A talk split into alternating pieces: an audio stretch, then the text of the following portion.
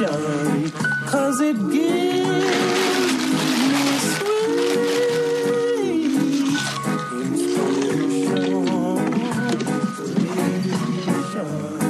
And to tell you I never felt this way before. Hi there, Hurley.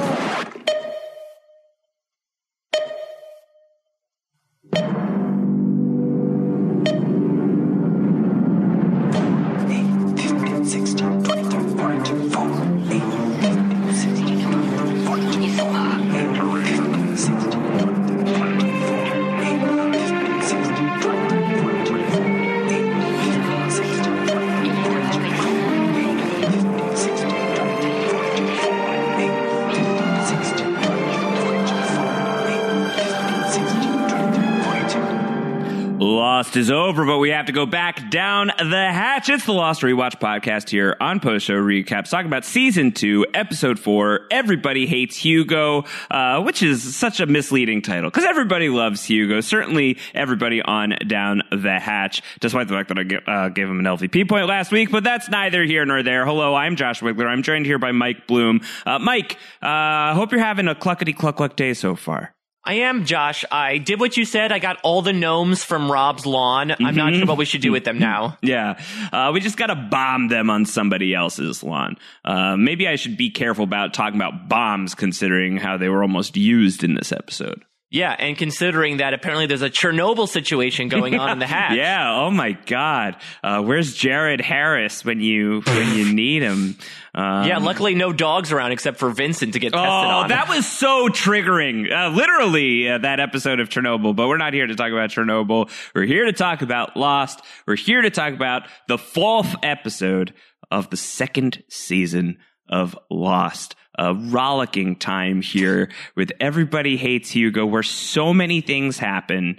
That is a little sarcastic. I had a great time watching this episode, though. It was a super fun episode, but it's very light. This is a slight episode of Lost that we're talking about today, which may mean we're in for a really fun time at the podcast.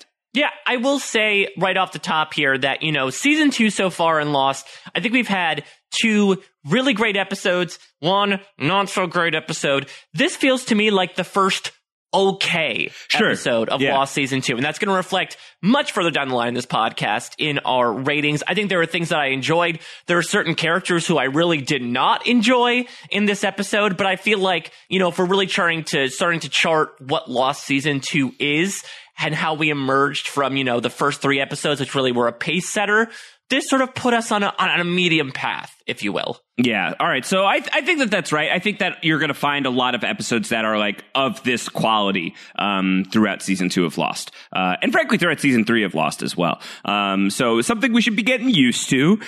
This is the stuff that's just like kind of like further enhancing character when it's at its best, and in some cases like taking a few steps back. But it's fun to go through an episode like Everybody Hates Hugo, much like we did with Numbers, talking about it from the perspective of where a character is going to wind up. So this is an episode where Hurley is going to have to make what are, to him at the time, some very important leadership decisions. How does that maybe inform some of what we know about Hurley later on down the line as he becomes more of a confident leader in his own right, and certainly leaves the series in a position of power.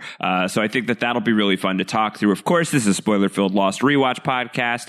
Just kind of spoiled a really big thing from the end of Lost, if you didn't already know that. But if you didn't already know that, kind of feel like that's on you, dude. This is a podcast where we go through every single episode of Lost in copious detail, spoilerific detail. We get through it with a synopsis, with the help of some sounds, and also your feedback, which you can send in to us down the hatch at postshowrecaps.com. You can also hit us up on Twitter at PostShowRecaps. At Round Howard is me. At A Mike Bloom Type is Mike. And at Doctor Who You Wit is Hurley, although I don't think that handle is claimed yet, but I do now feel comfortable saying if you have not listened to the DJ Dom Exposed Party, that podcast is fair game for spoilers here today. So maybe go listen to that before you listen to Everybody Hates Hugo recap here on Down the Hatch. We've got some feedback from the DJ Dom Exposé Party. Are you sad that Hurley and Johnny weren't checking out DJ Dom's records in the record shop? Instead, they were perusing Suck Shaft's catalog. Oh, my God. Well, it's not impossible that it's just a deleted scene, right?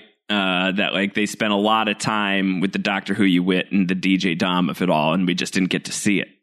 Yeah, I would imagine so, because I would think that Johnny would have probably gotten Hurley on board to that. Who knows? Maybe Starla was the one to introduce him to DJ Dom. And so he has a special place in his heart for this wayward artist. Yeah, maybe on the ride over to the Hold Steady at the Troubadour. This is such a young thing to do. To see the Hold Steady at the Troubadour. To be young. Well, apparently, we'll get into this, how the writing team for this were our typical layup guys of Edward Kitsis and Adam Horowitz, who usually pen the second to last episode of each season. Apparently, the lead singer of The Hold Steady is like a close friend of Edward Kitsis. Oh, cool. So he decided like, hey, you know what? I'm going to mention my friend's band in the episode of Major Television I'm writing right now. Yeah, well, when you get the chance, I mean, should I ever find myself in those boots, I'll probably just slip in a Mike Bloom reference wherever I can. What's the go-to reference if I'm ever in a position of like storytelling power, where I'm, let's say I'm at the helm of Lost 2, Mike. What should be the first thing to call out?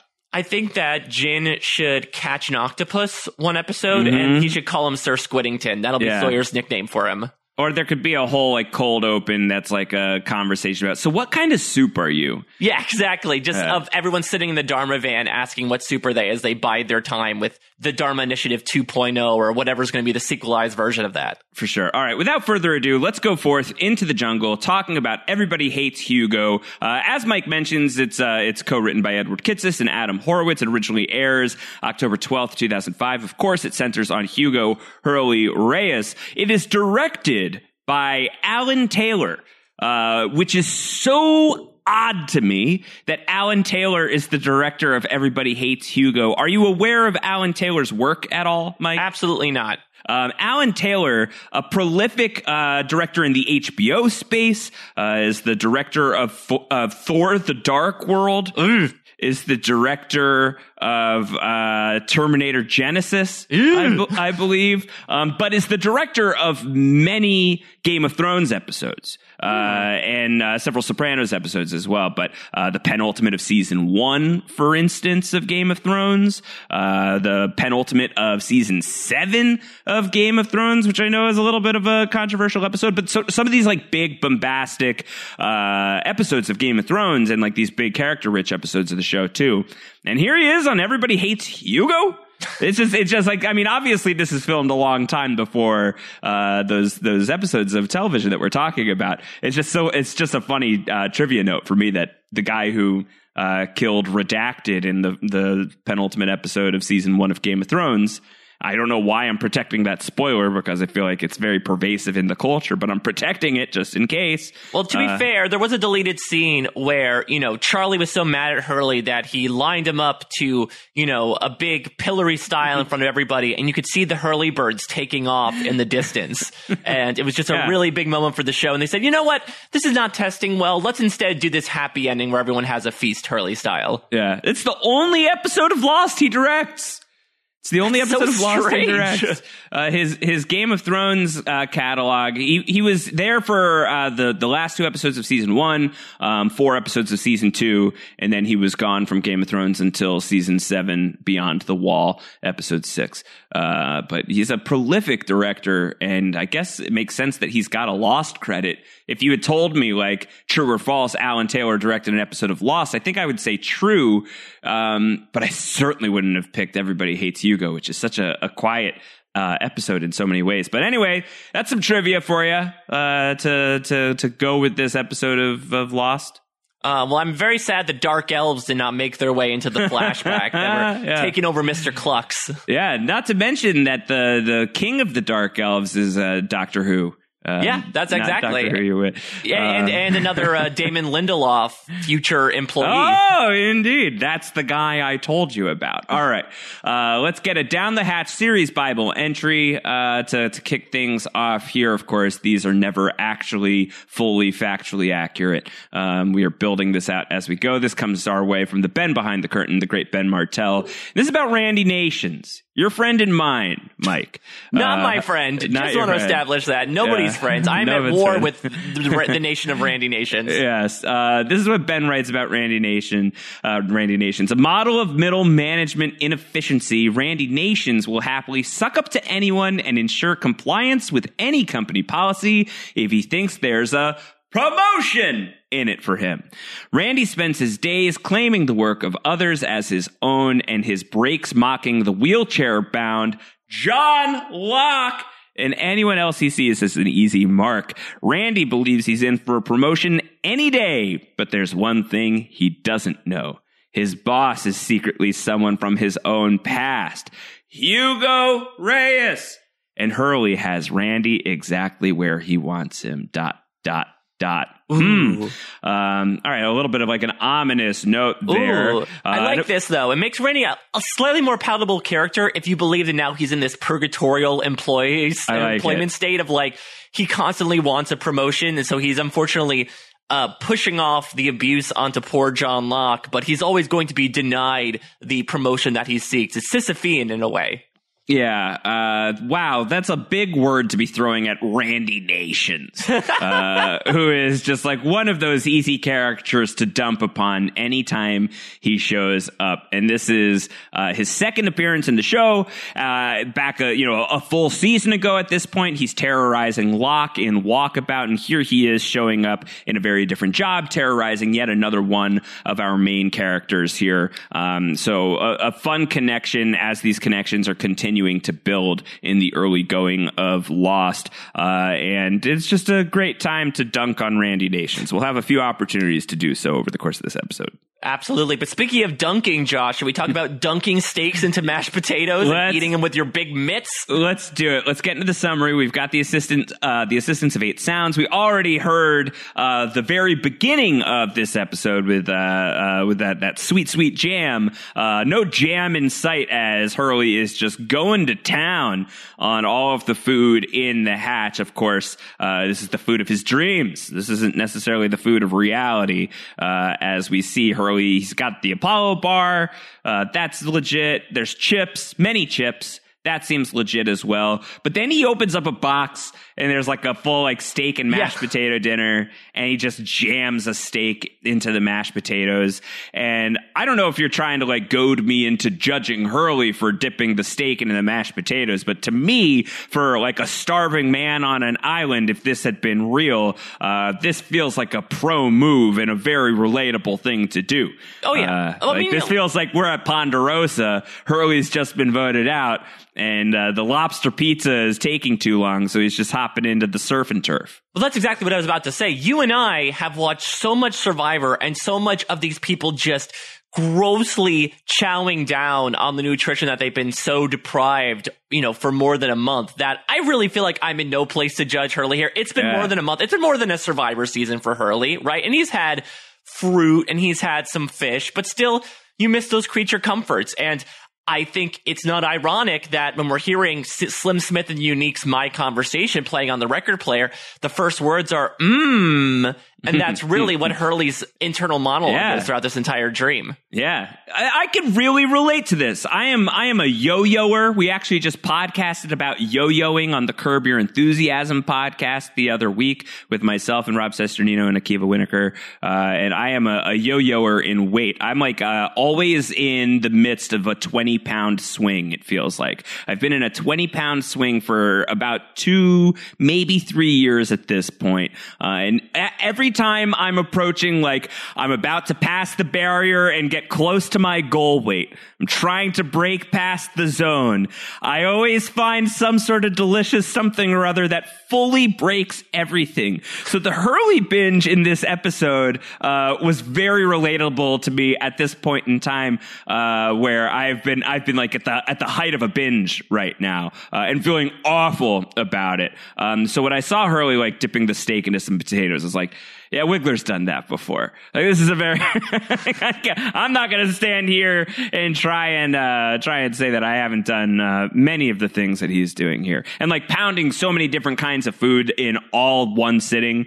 Yeah, I've been here before, Hurley, and it wasn't even my dreams. It was my nightmarish reality. So if we're going along with the theming that for these characters, the hatch allows them to see a side of themselves that they don't necessarily like, does that reflect to podcasters talking about the show as well? Yeah, I think so. We're in hell, Mike. What does hell look like for us? Hell looks like weeks of average middling Lost that we have to try and divine so much great meaning from. No, this is a joy. It's a pleasure to do this. This is heaven. We're in heaven. We're in heaven right now. But Hurley is in his dreams. And his dreams are interrupted when Jin shows up, as we heard at the end of the intro clip. We will continue the remainder of that clip right now with sound number one. Jin, you're here. I sure am. Dude, you speak English. No. You're speaking Korean. Nah.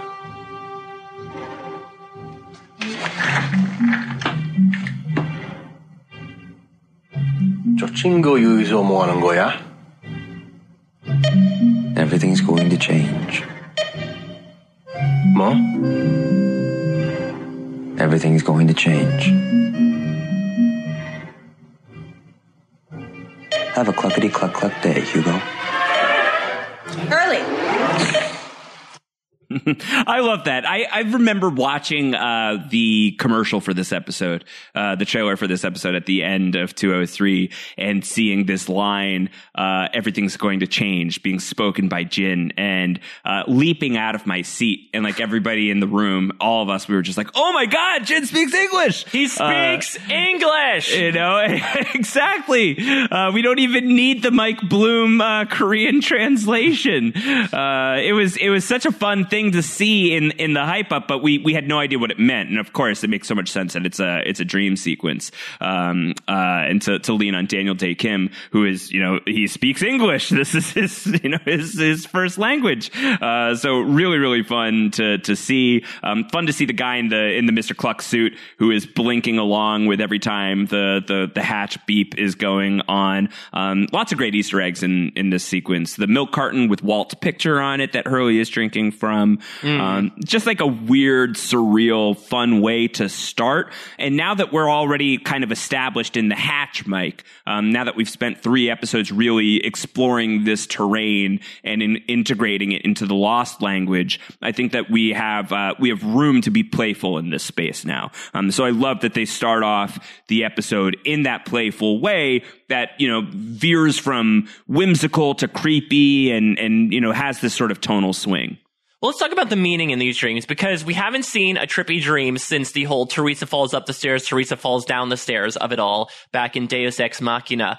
And so the guy in the Mr. Cluck's costume, you might not recognize him at first glance, but that is the same guy who was the clerk of the convenience store that sold Hurley the ticket. We'll see that at the end of the episode when he's the one who fingers Hurley in the van. Why do you think...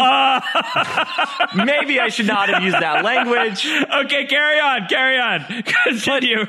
But what do you make of the Jin use here? Is it just to, like, get this big moment of Hurley speaking Korean, or do you think it has any significance beyond that? Listen, people will do anything to get some of that lottery money. I'm just saying. Yes, I guess. Maybe that's why Johnny was so mad. I'm a child. You did what in my van?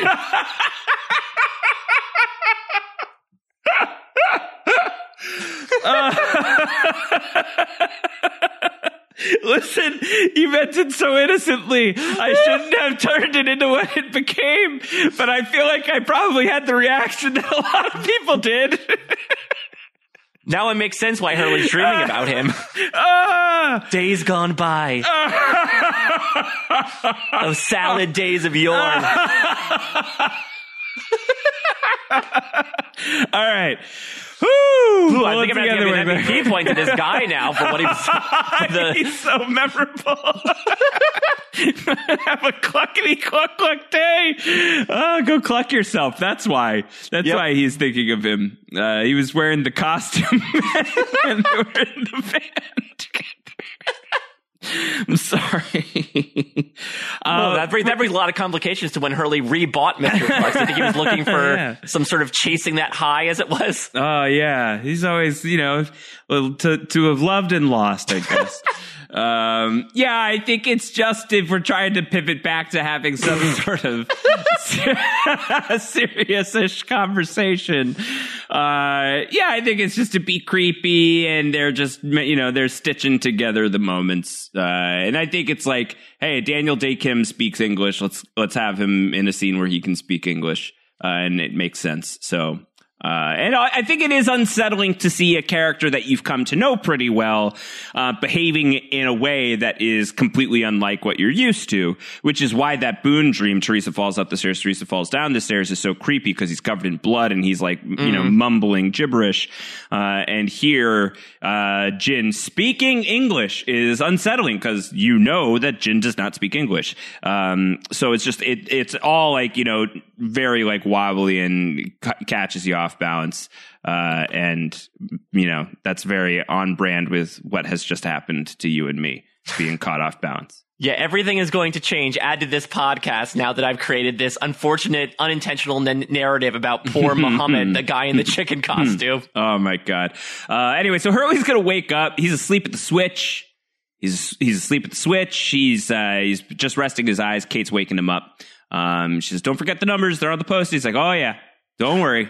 I know the numbers." No, except Kate would be like, "No, it's 32, 42. Remember that, Hurley. It's not 32. You messed that up last time." Yeah, it's like, don't worry about that. That was intentional.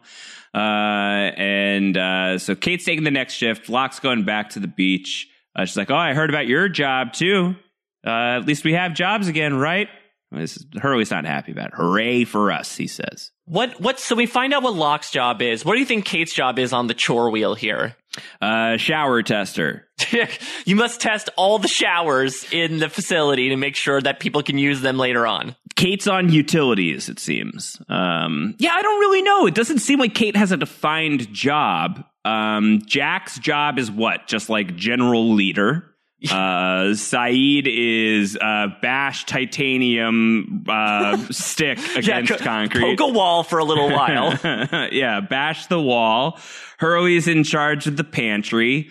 Locke is in charge of convincing people to push the button. Slash and also checking guns. Yikes. You know, very alarming. If you thought the box of 400 knives was terrifying, just catch a glimpse of Johnny Locke in this episode. But what's Kate's job? I'm not sure. Well, like, I guess they did say that it was going to be 2-person shifts, right? That Locke was working out. So I guess Kate was assisting Hurley at this point, though maybe she's doing a bit of exploration on her own as well. Yeah, which I guess, I mean, everybody's got to push the button. Everybody's got to take the shift. But, like, what is her job in terms of what's like her specialty? Is she just like, is she the runner, right? Like, we know she loves to run.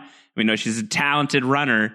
She running back and forth from the beach to the hatch, to the beach, to the hatch, and back and forth over and over again. Oh, I like this. So, like, obviously these people have to show an alibi, right? That's why Charlie gets so miffed at Hurley later on. So maybe Kate's job is to run back and forth to try to make it seem like she's not in the hatch, that she's like, "Oh, I'm just Kate, you know, helping everyone move back to the beach, starting these bonfires, and then quickly run back to the hatch to push the button." I like that. I think that's good. I think also, like, we don't have any real traditional ways of communicating easily between the people at the hatch and the people at the beach. But Kate is so fast that it's like having, you know, a dial-up modem in the 90s. So, like, it's a little bit more of an advancement than what the hatch technology is used to even. Yeah, we're using the Kate phone, essentially, to communicate messages back and forth. All right. So meanwhile, at Laws, we're basically at the final appearance of the prison until the other 48 days, as Sawyer is in there. And here's Jin, who very much does not speak English now. Everybody's thirsty. Everybody has like conflicting ideas of how to get out of here. Jin wants to do the human pyramid again. Sawyer does not.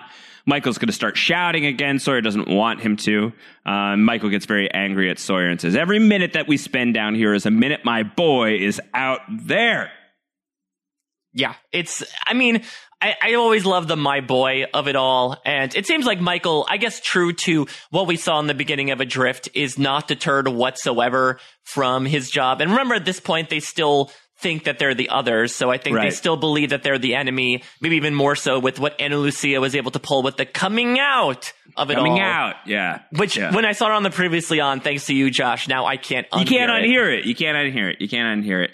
Speaking of hearing, let's listen in on this scene as we're gonna bring Ana Lucia back into the mix. We're gonna start with Sawyer, because Sawyer and Jin have a really funny interaction. We're gonna close the scene out with a funny Sawyer line as well. So let's listen in. Second sound of the episode.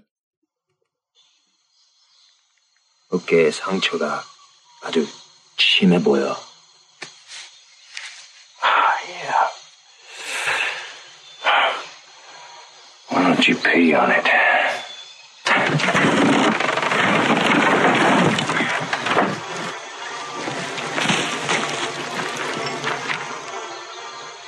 Grab the rope. Please.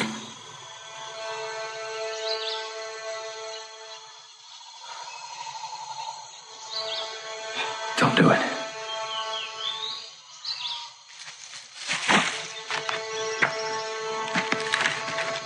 Climb the rope or I shoot your friend.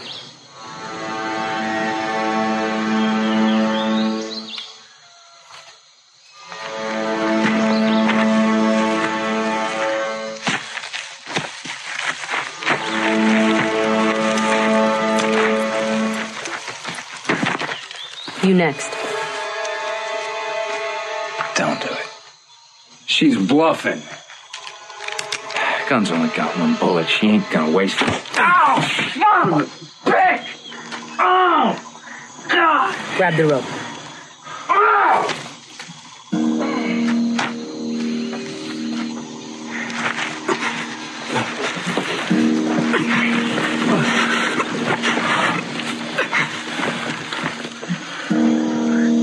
Me hot lips. Gonna have to come down here and get it. Bitch.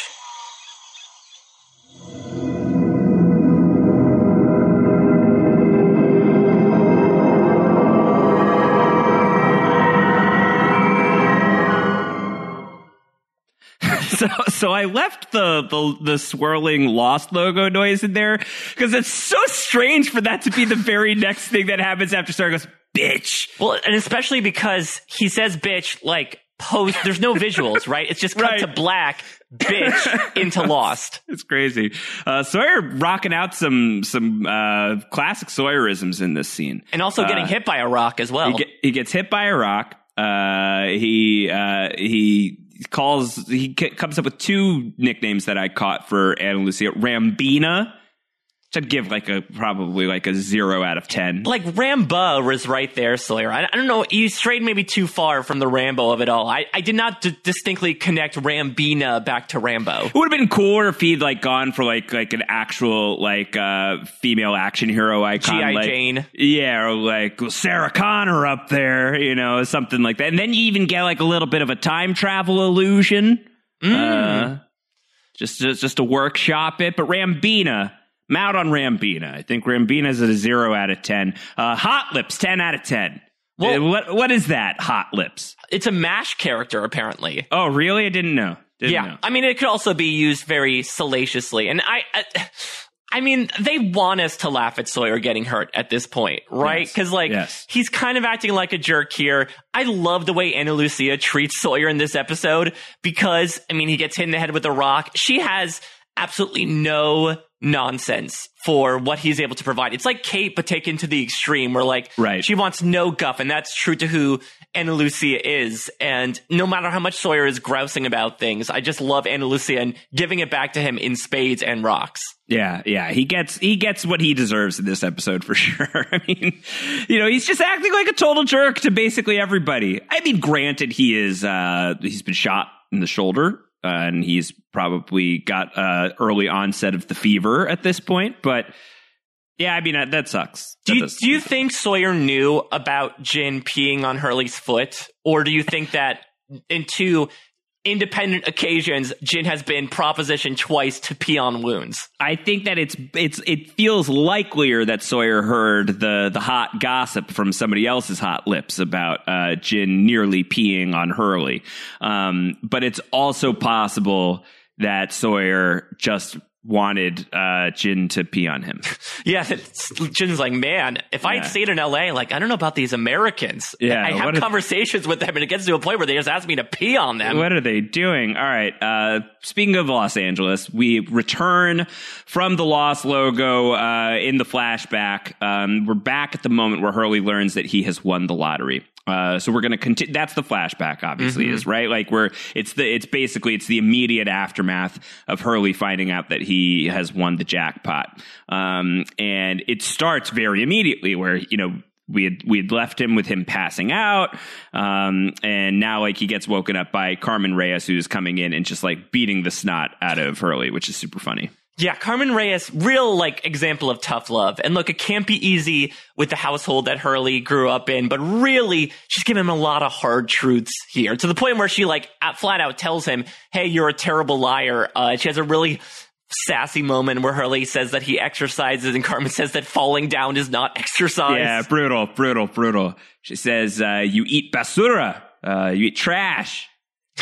Yeah, which I mean, way to insult his place of employment, Mrs. Reyes. Like, Hurley, great he'll now be able to find not only other work, but no work in general. But like, you know, if he's trying to schlep out happiness to the population in form of fried chicken, don't call it trash. Mr. Clucks or Pollos Hermanos? What is your feeling is the superior chicken? As a nod to the fried chicken trade-off that you can see in the banner art at PostShowRecaps.com, where Gus Fring and Hugo Reyes are sitting together in a movie theater eating each other's fried chicken. I don't know if you've ever noticed that if you haven't gone to PostShowRecaps.com, but if you go there right now, you'll see it. It's the real Walt on the milk carton of just connecting the dots. Yeah. It's strange because I would say that at least Mr. Clucks is not affiliated with an underground meth organization, but honestly, I wouldn't be surprised knowing Randy Nations. You know, like that's his way he feels he can move up in the world. It's possible. What does the Carmen say about like if you start praying to Jesus, he'll come down, he'll take 200 pounds from you, he'll give you a new woman and a new car? Yep. Like, wow. I'm as a Jew, I feel like I'm doing this all wrong. Like, exactly. No wonder why people are so devout. Yeah. Wow. And then someone calls on the phone and she says, "It's Jesus. He wants to know what color car you want." You know, she's a little trash talky in this episode. Yeah, a little basura talking from Carmen Reyes here. And, you know, we really find out this big detail from Hurley that's going to take us all the way into the season 5 with the events of The Lie, right? Where Hurley both does not want to lie and is a terrible liar. And you even see it here where he is one of those liars who is just bad at eye contact, to the point where when he talks to her about the lottery ticket, you could very subtly see Jorge Garcia's eyes just move slowly away from her to show that he's still lying, even though it's a very subtle maneuver. Back on the island, back on the beach, Hurley is showing up to the beach. I guess he's been relieved for the time being. He can go at least wash his feet. Little does he know that the shower works. Kate's really hogging that intel for herself.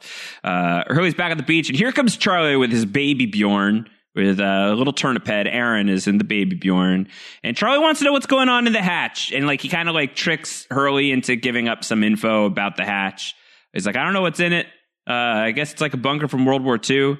He's like, "How do you know that? I guess someone told me." He's like, "I don't like that. I don't like the secrets," says Charlie.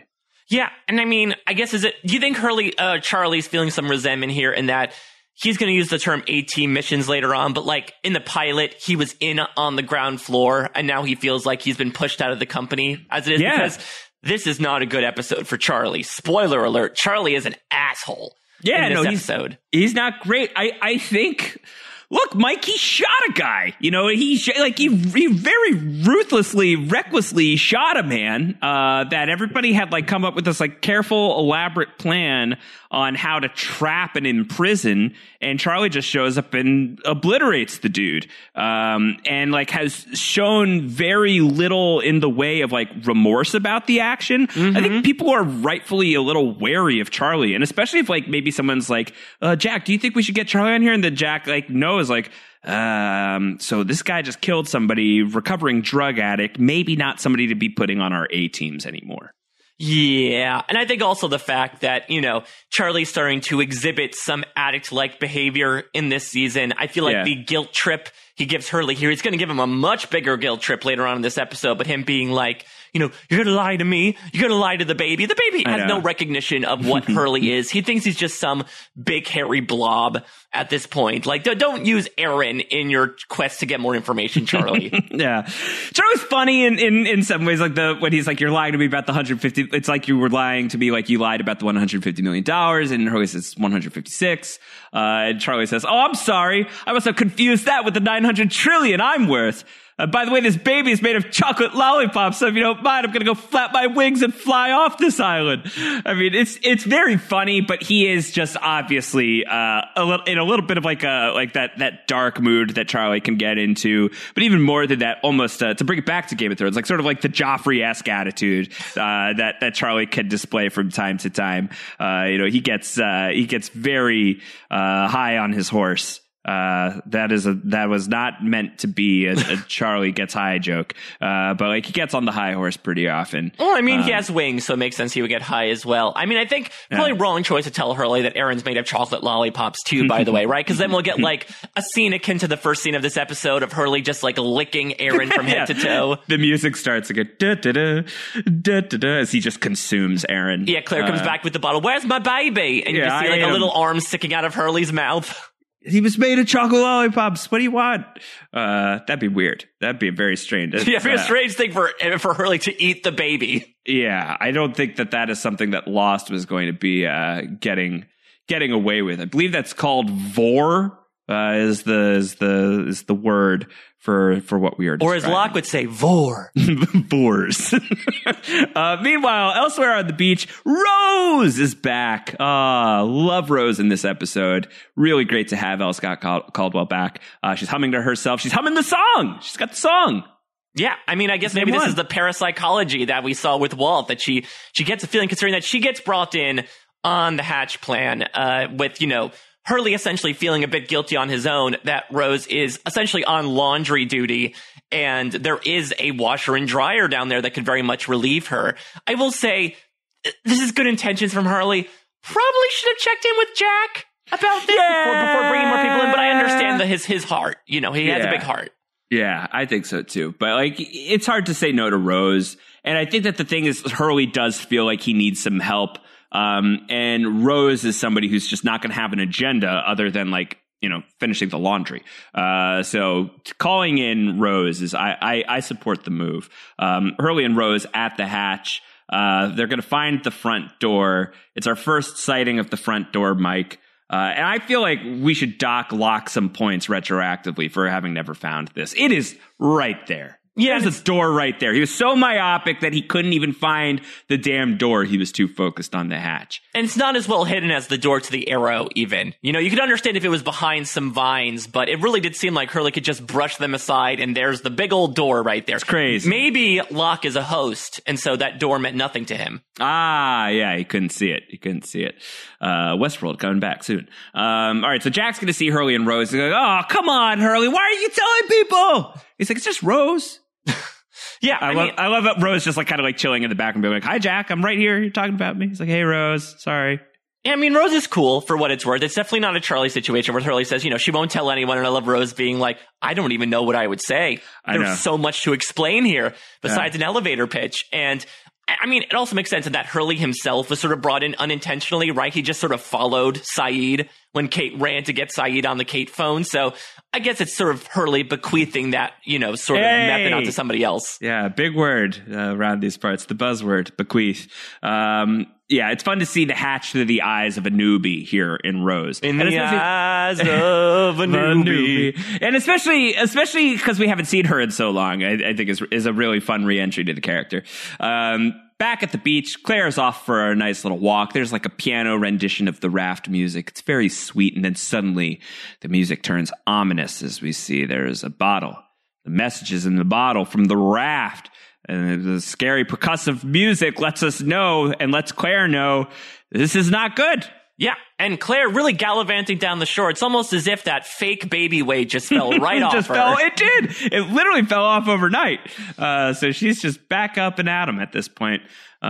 She's walking around and finds the bottle, and we'll get there in a bit. Feels like we're going fast through this episode, Mike, but it's kind of an episode that you go fast through, it feels like, right? Yeah, I mean, we're really darting between like 3 or 4 plots at this point. I mean, it's really reflective in the final, or I guess the penultimate scene and the final part of the flashback, which really darts back and forth between the flashback and the hatch. It just feels like so much happens, but almost so little happens at the same time that it's a weird balancing act in that regard.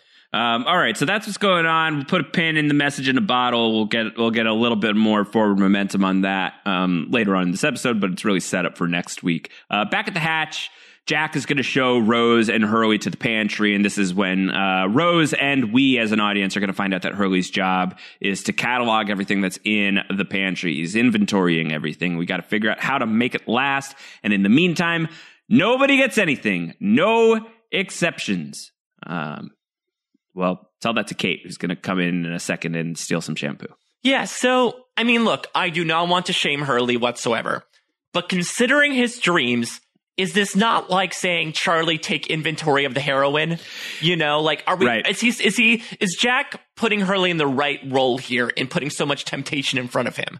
I think that Jack really trusts Hurley a lot. We've established that. We've talked about how I think he sees so much value in Hurley and depends on him for a lot, that I think that he's fully depending on Hurley here. Hurley is a super reliable guy. He has shown no real reason to not be reliable other than that time when he tried to like stop the hatch from blowing up. And even like in the face of like hearing from Hurley that he had been institutionalized, he's still talking to Hurley like in a pretty, you know, straight up manner from that point forward.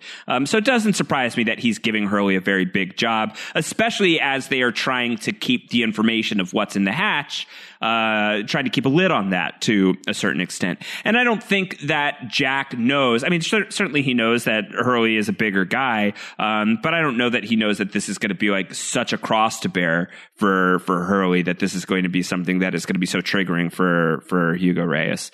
And I don't know that it's necessarily something that Hurley was just going to like volunteer to Jack. That doesn't feel like Hurley's style. So I don't blame Jack too much for this. I think if anything, I like that Jack has the faith in Hurley to figure out this situation. And I love the solution that Hurley ultimately figures out. You just have to forget the fact that like he also secretly hoards some of the food for himself. After this, you have to like put that piece away. You have to ignore that in order to like feel like this is a satisfying episode. You have to ignore that piece, and you have to deal with that later on downstream. And I guess from a survivalist perspective, this is the most important job, right? Divvying up the food, because this is going to be the most appealing to the outside world, or at least the other 815ers. Right. Yeah, I think so. But I don't know. Look, if it were me, I would do terribly at this. I would be sneaking candy bars left and right. So the fact that Hurley's not doing that, at least at this point, and only like, you know, has like a secret stash of food at the end of this thing.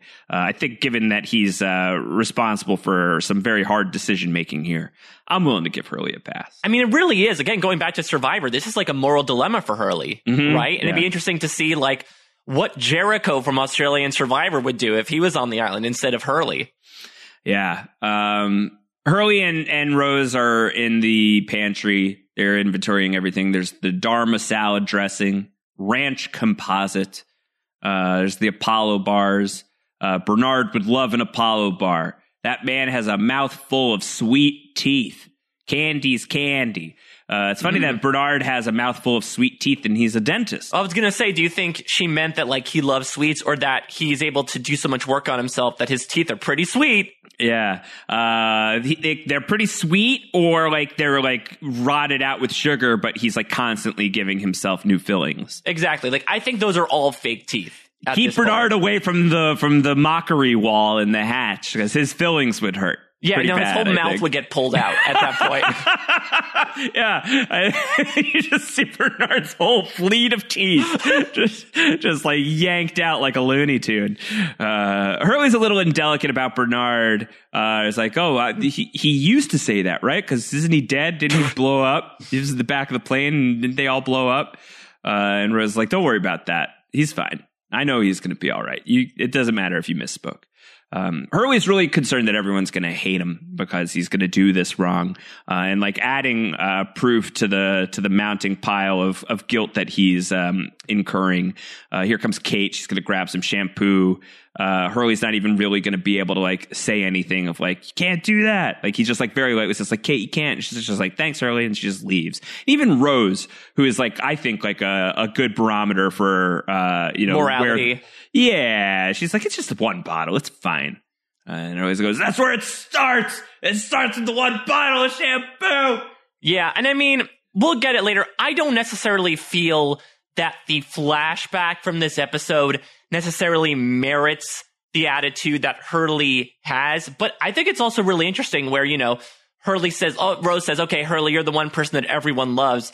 I mean, how much of this opinion do you think, Josh, was couched in like the meta aspect? The fact that Hurley was such a fan favorite character at this time that they're almost embracing that element, but also giving color to it in this episode. Yeah, I think that that's a piece of it. And especially because they took so long to give us a Hurley flashback in season one, I think as they're, you know, embarking on season two, they feel like they've got a better handle on who the character is.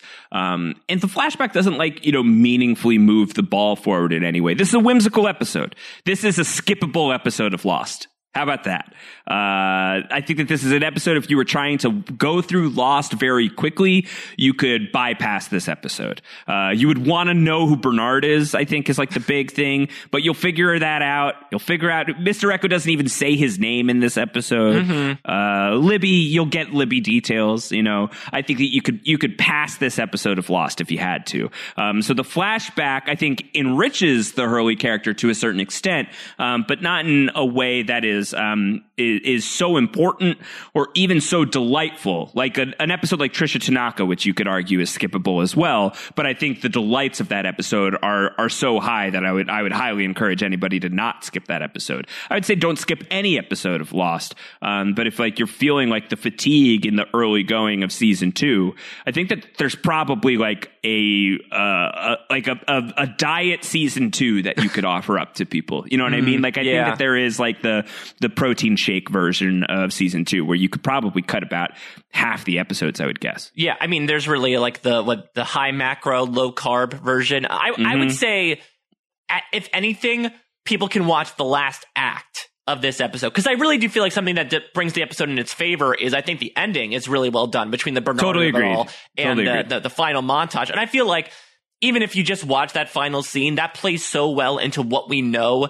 about Hurley, which I would say also improves this episode a bit, is it actually, whether intentionally or unintentionally, plays into the final arc of Hurley so well, where at the time watching this, to your point, you're like, okay, this is an episode of Lost where stuff sort of happened, but nothing really consequential.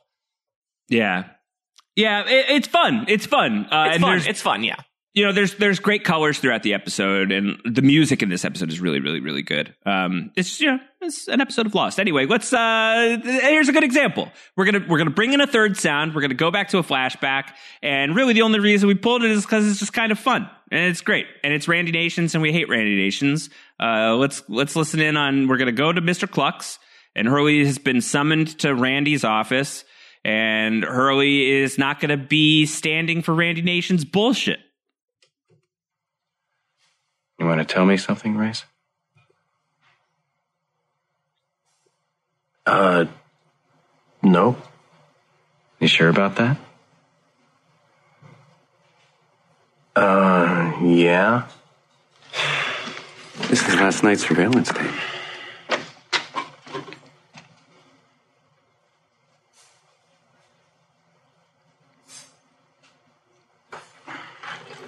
Race? You owe the company for an 8-piece dark meat combo. I didn't need 8 pieces. You want to watch the whole tape? Oh, and while you're here, how many times do I gotta tell you those napkins cost money? All right, it's 2 per customer. 2. We're not made of money here, Mr. Cluck's Rays. I'm not made of money. Are you made of money? Because if you're made of money, maybe you don't want to work here. So get it together. Wait, is that a problem, Rays?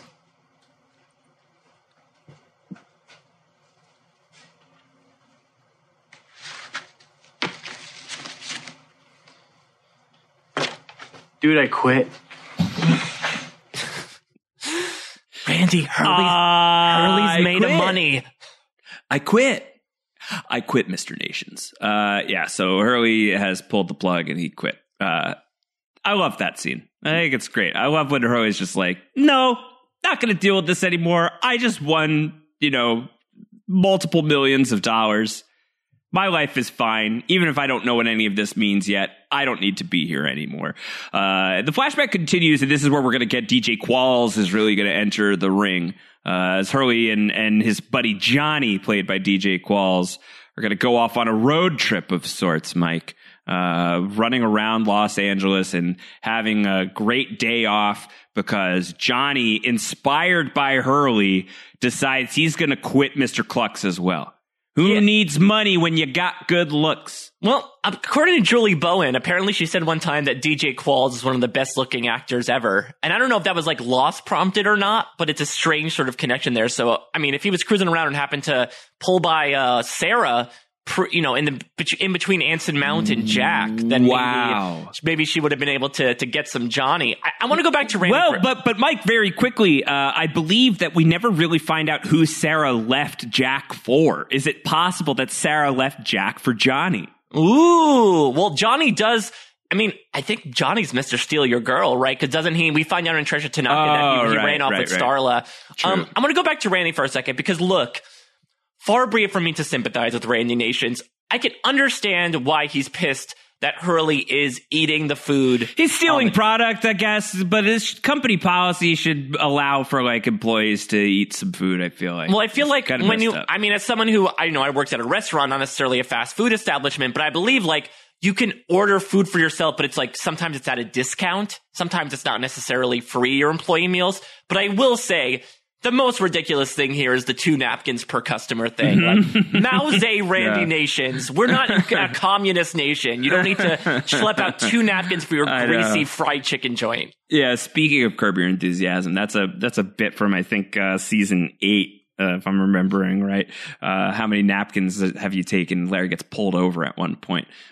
So yeah, Randy Nations just sucks, man. I'm not here for any justifications of Randy Nations. Bad dude. I mean, yeah, he's... And when he calls Hurley Reyes, like, you feel like he's doing that to everybody, right? And that's sort of like the militaristic hold he has over everybody. He did it with Locke, obviously, but we're more familiar with Locke by his last name. But hearing him do it with Hurley is strange. In the jungle, Johnny Locke stretching his legs. This is a different Johnny. And he's being followed. He's been walking around a big circle. I'm surprised that Charlie never figured that out. It's funny when Charlie's like, you didn't have to insult me about it. Is Locke eating lemons during this scene? We know he loves citrus. But, like, just chowing on a lemon? I don't think so. I think it's some sort of tropical fruit that looks lemon-esque. But I don't think it's an active lemon. Because I was saying, I know that Locke has lived a very pain life, but it almost seems masochistic that he's just, like, taking huge bites of a lemon, and that's what makes him feel something.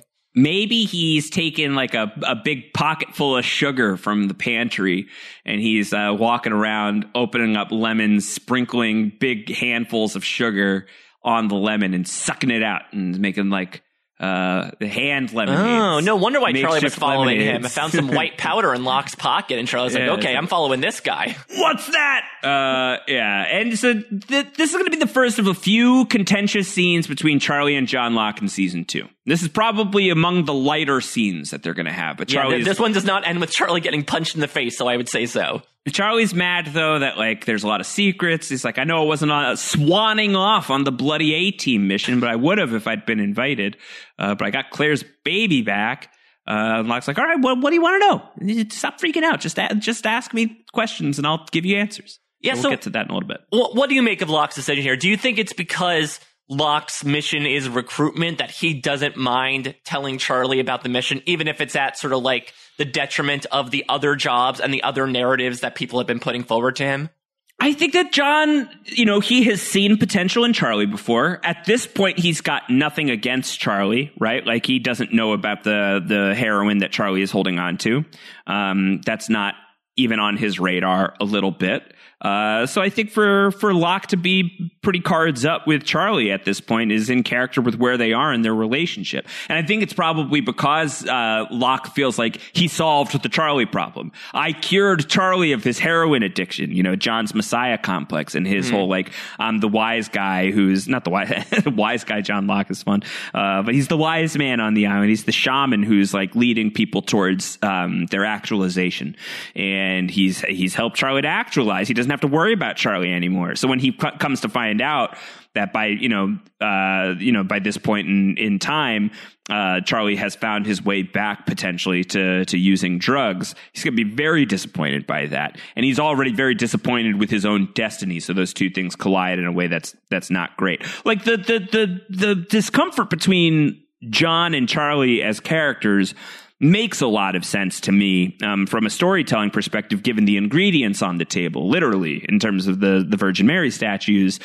It's just like kind of like not pleasurable to watch, you know, like right. It's depressing to watch. It sucks to watch. But it's not that it doesn't make sense to a certain degree, especially the way that Locke feels towards Charlie. I think and the way that Charlie subsequently is going to feel towards Locke after getting beaten up. I think all of that makes a lot of sense to me. It's just kind of shitty to watch. And I can also imagine that even just outside the Charlie of it all, that probably Locke does not agree with Jack's edict of like, let's keep this in the inner circle. Like, for all he knows, he's like, yeah, this is the hatch. This is the thing that I found. Like, I'm happy to tell people about it because that's going to bring them in on the mission. So once again, even though Jack and Locke do not interact in this scene, even though their partner's pushing the button, it speaks further to, I guess, their respective attitudes as to how much information should be leaked out about the hatch at this point.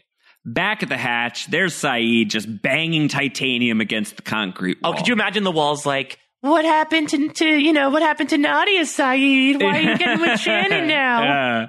Yeah, something happened to Nadia. The mean wall is getting what's coming to it. Saeed is just like tearing it apart. Not now, damn it! As he's rocking the wall, and Jack shows him. He's like, "Hey, have you seen the key trick?" He's like, "What's the key trick?" And he shows him that his key is like getting gravitated towards the magnetic wall. And Saeed has a great response. He's like, "Well, that's very interesting." So I just love Saeed's reaction to that. It's a good thing, and he's like, as if like Saeed like turns and looks into the camera. Good thing this item in my hand is titanium, which has almost no magnetic attraction. And a big star soars across the screen with the more you know. I love the Mr. Wizard of Saeed in this moment. Yeah. It's like, all right, well, we're not going to be able to get through, but let me take you on a tour of the underbelly of the hatch. We're going to go beneath the floorboards, and we're going to see some stuff. I completely forgot about this, Josh, that we went into the hatch crawl space at some point during Lost. It's fun. Well, we're setting up the incident stuff here in this episode. So I don't think that this is like essential to know in order to be satisfied with the stuff that happens in season 5, but this is fun. It's fun that, we're going to get, in a little while Saeed talking about the Chernobyl reference and how something bad must have happened here is exciting. Meanwhile, back at Laz, the final appearance until the other 48 days, they're going to get Sawyer out of there. Sawyer's reluctantly going to come out, but Michael shows up, and that convinces him, like, okay, they talked it out. Sounds like they believe us. Swell. We can all sue Oceanic together. Well, maybe he gave that idea. I know that nobody in the present company is going to be able to do that, but that's what the Oceanic 6 does, right? They get that settlement money. I think it's so interesting to me, Josh, that we're told that Michael talked with the Tailies but didn't see it. Like, I wonder, maybe they want to save that information for the other 48 days so we know the Taily side of the story. But I think so. Considering that Lost is almost always about, like, showing rather than telling, I just thought it was an interesting choice to have that happen off screen. I think it's for the reason you say. I think it's because they know at this point that they're going to have an episode that's all from the Tailie's perspective. So let's not get too much of that information out there. I think that the way that they trickle out information from what happened to the Tailies as a little bit of a mystery that gets paid off in the other 48 days. I really like the way that they do that, like how we're gonna next week we're gonna see Goodwin's body. So you'll go through all of the other 48 days being like, all right, we know this guy's gonna die, but how? But you don't suspect him of being one of the others, even though they basically tell you in and found next week, or ooh and found. Thank you. I should say. Sorry about that. Sawyer's got a rock. He's looking for some revenge. Anna Lucia punches him in the wound and knocks him over and takes the rock and really gives him the business. And it's so interesting. We saw this in the first scene, the first Tiger Trap scene, but I really like seeing more of the Echo and Lucia dynamic, because even though Echo is not a cop, he really is the good cop to Anna Lucia's bad cop, right? Or almost like her handler sometimes too, where like she's bristling in front of Sawyer and Echo's like trying to calm her down a bit, but she still punches them in the face. So all the good that Echo can do amounts to nothing here. Well, I think worth a reminder for people who are at this point and lost with us right now, don't remember the show terribly well and are like, why is Anna Lucia so mean? Why is she so mean to Sawyer? Why is she so aggressive? And your memory of the other 48 days is a little bit cloudy. Her number one person is this guy, Goodwin, who turns out to be another who she has to kill. And it's like after they've lost so many of the people in the tailies, they're already dropped into very stressful situation that the rest of 815 has been dropped into. And on top of that, they you know, such greater attrition of people on their beach. They're losing people at an alarming velocity just because they're much more defenseless than the 42, the 40 some odd survivors of the main section of the plane. And then on top of that, you throw in the fact that like her number one ally was like a bad guy the whole time and she had to kill the guy. She's very on edge, and makes a lot of sense to me that she's on edge as she is, but maybe doesn't make as much sense if you don't know that context. So on like the first watch, I remember feeling like Anna Lucia was like way over the top. Very aggro. Well, especially compared to Jack with her leadership style. Like Jack would never say, I tell you something, you do it. Right. And even though that is Anna Lucia, I think, trying to put a bit of like a scared straight into Sawyer of like, you better listen to me because I'm the one in charge here. It's a very intense compared to the other leadership styles that we've seen. Even though it prompts, Sawyer's class clown response of, I say jump, what do you say? You first. Yeah, I love it. It's funny. The Sawyer and Anna Lucia relationship is obviously has a pretty wild punch. Yeah, I was going to say it's so funny to watch them like to imagine them knocking boots mere hours before she dies concerning this conversation when he threatens to kill her and she just smiles and walks away. 100%. All right, so let's move away from that. The continuation of the conversation between Charlie and Locke, he's yada-yada through the business in the hatch, but Charlie, very helpfully for audience members who are new to Lost and just tuning in with Everybody Hates Hugo as their first episode, saying like, he pushed a button every 108 minutes? He has all these questions about it. I like this scene, Mike, because this is Charlie talking about Desmond, right? Like, this is Charlie talking about the last person he's ever going to see. He does not know that yet, but he's talking about like, this all sounds a little bit crazy, doesn't it? Dude, you're talking about the man who's got your destiny in the palm of his hand.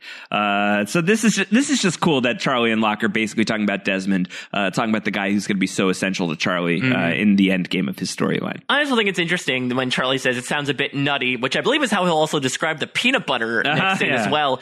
So maybe that was his word of the day, his own bequeath. And Locke says, it is what it is, Charlie. Again, maybe it's the meta aspect swimming around in my brain, but part of me kind of feels like that's not Damon and Carlton necessarily. This is obviously Kitsis and Horowitz, but this is Lost saying like, this is the new normal, everyone. Get used to it. Yeah. And Locke's going to tell him, so we've got 2-person shifts. There's a record player. Basically it'd be like, I know, hey, you like music. There's a record player in there. I don't know if Drive Shaft put out any vinyl. That was not the time to do so. That was really more so a 2010s type of thing, but if you want to check out any tunes, there's some Geronimo Jackson down there. Some drifters. Meanwhile, Hurley is he's in charge of the food. Charlie wants to know, and Charlie's very excited to hear there's food. And so then we're gonna get into it, right? Charlie's gonna come to Hurley back on the beach. I know, Hurley. I know about the food. And he gets Hurley once again to admit to a lie. And he says, tell me about the peanut butter. There's got to be peanut butter there. Nutty, creamy, staple of children everywhere. Unless apparently you're Australian, except for Claire. And I always hated the way that Charlie goes, brilliant, how about you give us one? It's like, oh, there's so much pressure. I loathe Charlie in this scene. The worst part by far is him going on to this monologue about like, you've changed, man. Yeah. Like, I'm not going to be you become one of them, the man, management. Yeah. He literally says, I thought we were friends, which is so freaking stereotypical and made me roll my eyes. Like, Kitsis and Horowitz are better than this. And I get the role that Charlie's supposed to play in this, but it just felt it felt so trite and it felt so out of nowhere, in my opinion. Yeah, I mean, it's for comedy's sake. I mean, I think that is what they're trying to play it for. But I think that, again, we've talked about this, that there is sort of like a darker, sinister edge to Charlie that Hurley does not really possess in the same way. That sometimes I think like lines that are meant to be purely comical from Charlie just like kind of like land with sort of like this douche chill. Yeah. And there's douche chills all over this interaction between Charlie and Hurley as he's going to like rip his friend apart for not giving him peanut butter. Well, you know what it is. Hurley's going to take it very personally. It's Liam.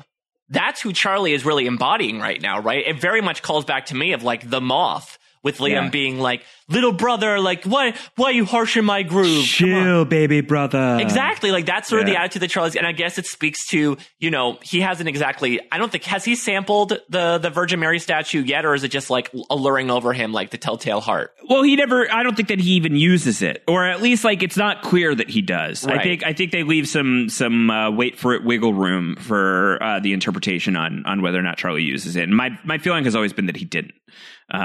But it's there, and it is the telltale heart is exactly the way to describe it. Yeah, that's one of the things I unfortunately don't like about this episode is I think there are some petty characters in both past and present. And I think, unfortunately, it's probably accurate. There are probably petty people that exist, but it's not exactly something I love in terms of like character motivators. Like, I feel horrible if this is what motivates Hurley is Charlie guilt tripping him. But again, like you said before, it's unfortunately a wart of this character that we're going to have to look at. We're also going to have to listen to the wart of Charlie, or at least Hurley and Johnny are, as we go to a flashback. They're in a record store and they are listening to, sadly, not Drinks on Me, / Who You Wit. They're going to be listening to Drive Shaft, and let's listen in to their review of Drive Shaft. You are everybody. You are everybody. Acting like you're stupid when you're close, but not. Drive shaft, or like suck shaft. I just love that line so much. Drive shaft, more like suck shaft. Classic. Even though, again, it's unlike the Rambina side of like not being very creative at all. Right, like drive shaft could go to like so many other immediate areas, and he's just taking it to like drive shaft, more like suck shaft. It just sounds like you could add suck onto anything. There's no alliteration going on. I mean, I guess Johnny is not a poet, but I also love the fact that drive shaft at this point just showing how irrelevant they are at this point in time, where like they only know the title lyrics and then they know no other words. This has not become an immortal classic anymore. Very, very funny. It's just something that I have like. Anytime anyone says drive shaft, it's the first line that comes to mind for me. So Hurley's going to go and check in on Headphones, a.k.a. Starla. Marguerite Moreau in the house. And this is not... you don't think that's her real name, right? Starla. Do you know... I mean, so here's my theory. Okay, wow. Oh, I didn't realize that we were going to unpack the name of Starla in this episode. I think... that this character wants to go for sort of like a Gem in the Holograms thing. Like Starla is her stage name, and she's trying to break into the music business. That's why she works at the record store. That's why she's so interested in The Hold Steady. And she wants to sort of get her name out there, her stage name of Starla, because I would not believe any self-respecting group of parents would name their child Starla. Wow, I think that you just defended all of the parents of the many Starlas who listen to Down the Hatch on the regular. Listen, Starla Nation, come at me if that's Starla true. Nation, come for Mike Bloom. I can't believe that that's what we're talking about instead of the fact that she no longer has the flannel. Coop took his flannel back when we meet Starla. That's true, and you know, maybe she just finished making out with Paul Rudd before coming to the store. Yeah. So she's going to get the news that that Hurley has quit Mr. Cluck's. This is a big problem for Starla. You're my rock. You're messing with my worldview, Hugo. Yeah. Well, she says, again, very presciently, maybe unintentionally so, pretty soon, you know, the bees will not be making honey. The flowers stop growing. Cats and dogs getting along. Living together. And mass she says hysteria. The whole damn thing will fall apart, which actually... really beckons well to Hurley's final role of him literally keeping the island and arguably the world held together by the end of it. Yeah, if he stops working, the whole damn thing falls apart. Damn right. I don't love like the this is what cool people in LA do storyline of Hurley being like, so the Hold Steady is playing the Troubadour if you want to go on Friday. Feels like something that I would say as like a not actually a dad, but like the soul of a dad. Like someone like trying to fit in with the kids. This is Hurley is like Steve Buscemi, hey there kids, hey hello fellow kids gif. Not my favorite thing. But he's asking out Starla, and she initially says, like, I got to work on Friday. I could probably go Saturday. He goes, Saturday works. And they walk away, and Johnny's so impressed. You're freaking Fabio, dude! Yeah, which is surprising, because I don't believe that Hurley had a crab bite his finger, but maybe I missed that. We don't know. Well, let's not focus on the fingers any further. Oh, no. Well, was that the additional element that got added in? We don't want to put any crabs in the mix for that, I will tell you for sure. That is something we do not want. Back at the hatch, Jack and Saeed crawling around beneath the floorboards. Saeed says, okay, so over here, that's probably where there's a geothermal generator behind the mockery wall. Be careful of the pipes. They're very hot. It's almost like somebody's taking a shower. I mean, again, he's not too far off with any of this stuff between the aforementioned Chernobyl moment concerning that they are going to cause the Chernobyl-like moment that's going to cause this concrete to get put in the first place. The geothermal generator, again, right. Not too far considering that it is a piece of the geography, just maybe a bit more fantastical than they may think. So Saeed's right on the money here, albeit like 3 seasons too early. Yeah, it's the science part of the science and faith equation here is what Saeed is able to hone in on. Something's happening with the steam. It's Kate, she's taking a shower. Jack's going to go walk in. And she says, someone had to try out the shower. It kind of got cold at one point. It was warm at best. It smells like poop, but it's a shower. Yeah. And I love this scene between Jack and Kate. I'd say much less awkward than the Michael walks in on Sun naked, right? So I guess comparatively, this shower scene conquers the other one. Well, I think at this point, Jack obviously into Kate, and I think Kate currently like kind of still like sort of into Jack. They're going to make out in a few episodes. We made out. That's coming up a few weeks down the line. So this is like, I think like some flirty banter going on here, Mike Bloom, between Kate and Jack. She leaves him the shampoo. She says, you could use the shower. And he's like, oh my God. This is not the last time we will see Jack and Kate in a shower scene together. Mm-hmm. That we're going to go into the future at one point. They're going to have a very hot, steamy makeout sesh. Well, I guess, though, if she saved the shampoo for Jack, do you think he saw the shampoo in the shower and was like, wait a minute, did she take from the inventory? She had one rule, and she broke it. Damn it, Kate, I should have known her better. Scorpion stung me once again. Yeah, I think probably even Jack is like, it's just one bottle of shampoo. And it's Kate, more than anything, it's Kate. I feel like maybe we short-shrifted the Chernobyl thing. Saeed does say, like, what Jack is like, what do you think of all of this, Saeed? And Saeed's like, well, the last time I heard of, like, anyone pouring a butt-ton of concrete and cement on a problem, it was Chernobyl. So he's bang on, right on the money that there's some sort of toxic, irradiated madness happening here at the Swan Station. Which I guess, does it substantiate then Jack's personal decision to press the button, right? Because if he felt it was one big psychological experiment, this is sort of a case against that of, oh, wow, right. There really is a threat. So, okay, this really means that I did make the right decision. Yeah, I think it helps. I think it helps for sure. Back to the tailies. They're on their way to HQ. Libby's going to briefly introduce herself to Michael. I'm Libby, after she falls and he helps her up. He's like, hi, I'm Michael. I'm going to shoot you in a few weeks.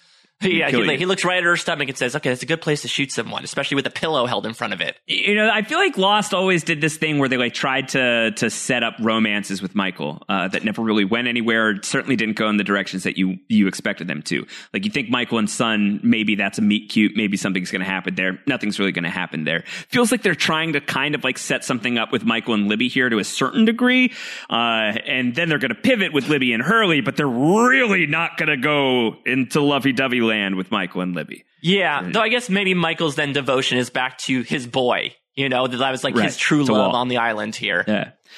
Libby's going to give like the cliff notes of what happened. Like, yeah, there's 23 of us at one point. Echo's with Sawyer. He's not going to identify himself yet. We don't have the Mr. Echo name drop quite yet, but he is asking about Sawyer's arm.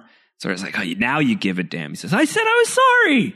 Yeah. I apologize. I do love apparently that off-camera apology from Echo. Because again, it's very Echo, right? He presents this very menacing front, but I think once he actually gets in front of Sawyer, he's like almost atoning for his sins in a way of being like, look, I know I had to be the mean guy back there, but that's not me. Right. They get to the arrow. Anna tells everyone to shut up. She does the secret knock on the arrow door. It's like tap, tap, tap, then turn your hand into a brush. Yep. Like a light brush, just Bob Ross the door. And there at the door is Stephen Amell welcoming them into the arrow. Bump, bump, bump, bump, bump. All right, do the salmon ladder so we can all get super buff like Echo. Oh, my God.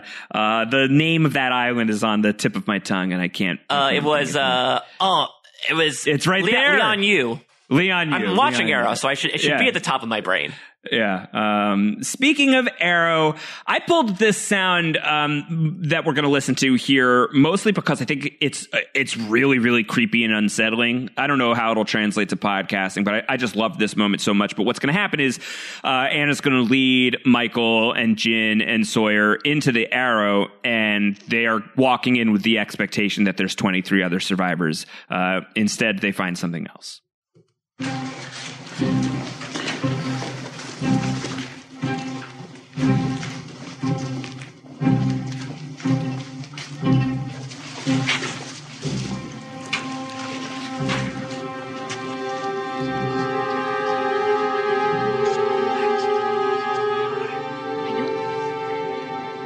thought you said there were 23 of you.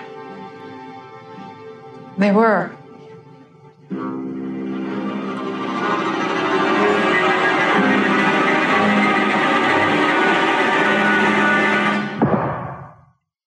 We're just really juicing up that mystery of like what the hell has happened to these people. Yeah, to sort of echo, not Mr. Echo, your point earlier, Josh, I really like how they give us bits and pieces of the Tailies story. And it really also makes us realize that the Tailies are sort of like the Frank Grimes of Lost, where look at what the 815ers do and they're like, oh my God, you had so much great stuff. Like your hatch has so much great stuff in it. This is our hatch. Our hatch is a shithole. Our hatch, is so decrepit. You know, there's barely any light. There's barely any of us. And you start to realize, you know, we had heard, I think, in between seasons that we would explore the Taily life a little bit. And we just realized how different their survival situation is than the Fuselage people and how that sort of fostered in the attitude of these characters, specifically Anna Lucia. So we get a very brief first sighting of Bernard here. And then it's you know, blink and you miss it, but Cindy's there as well. Mm-hmm. Flight attendant Cindy, welcome back to the cast. And also, blink and you miss it, I believe we see the arrow symbol on the door, so it officially confirms that this is another Dharma station, not just another metal structure in the middle of the jungle. Right. In the middle of a jungle somewhere, Sun in her garden. And did she move it? I'm trying to remember. No, I don't think so yet. Not off the top of my head. Shannon and Claire are going to show up. They've got the bottle with the messages in it. It's like, something bad happened. We don't know what happened, but your husband was on the raft. We think you should decide what to do with him. Basically, Son, what we're saying is we're trying to set you up for a flashback episode next week. I didn't even remember this until, you know, we benefit from the fact that we only watched Exodus about a month or so ago at this point. Yeah. But Claire, Sun, and Shannon, that trio mirrors very interestingly from when they were in the caves, the much bereaved caves in part 2 of Exodus, where, you know, you had them trying to be simultaneously optimistic and pessimistic about the chances of the raft. Now this is sort of like the raft think take again, coming back together. We'll talk about Sun's decision later on. Again, I kind of feel like she should have told Jack, at least, because Jack could keep a secret. And also she has that relationship with Jack. But I mean, I do understand why Claire and Shannon want to go to her, considering that she has the closest relationship to the people that were on the raft. Yeah, I mean, I think that there's no reason they couldn't have just gone to Jack and been like, something happened.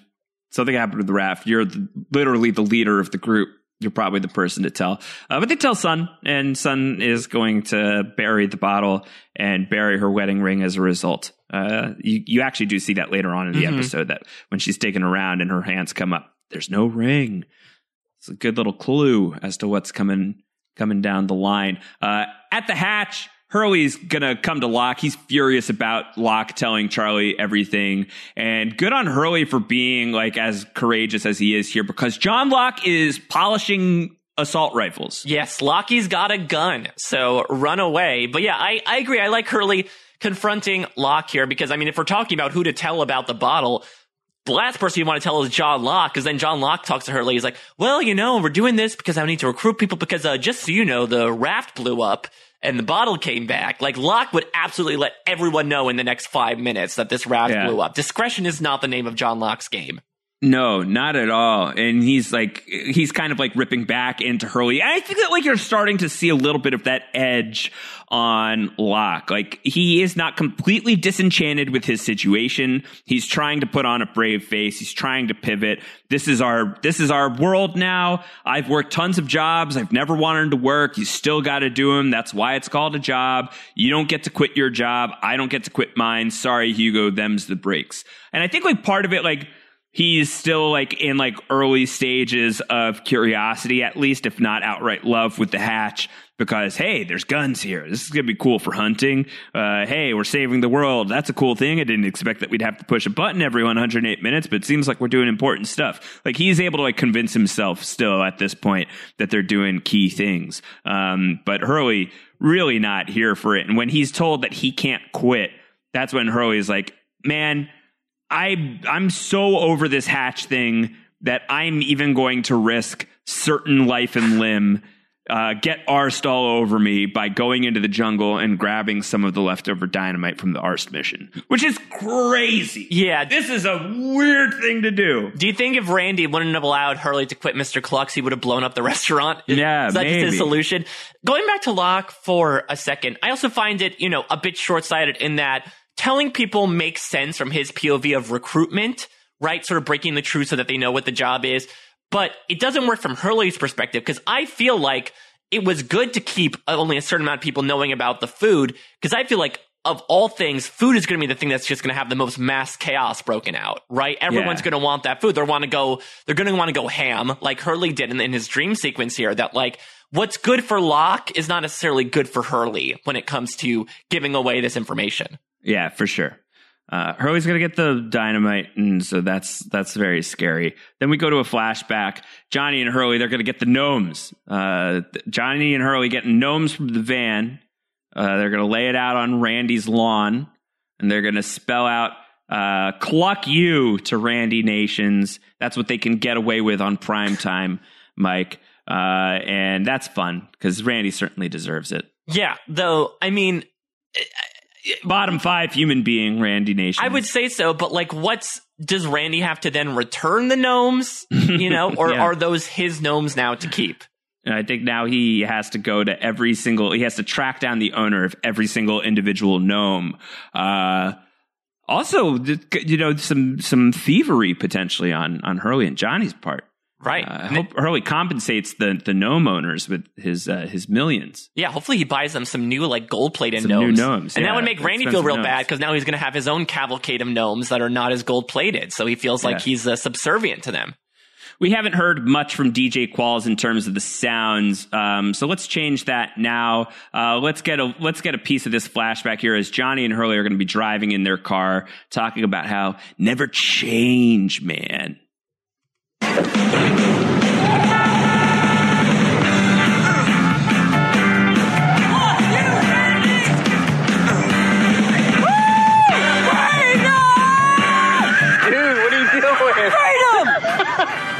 So, anything else you want to do tonight, you better let me know now. Because our day off is just about over, Huggy Bear. In about 10 hours, we're going to have to find ourselves some new employment.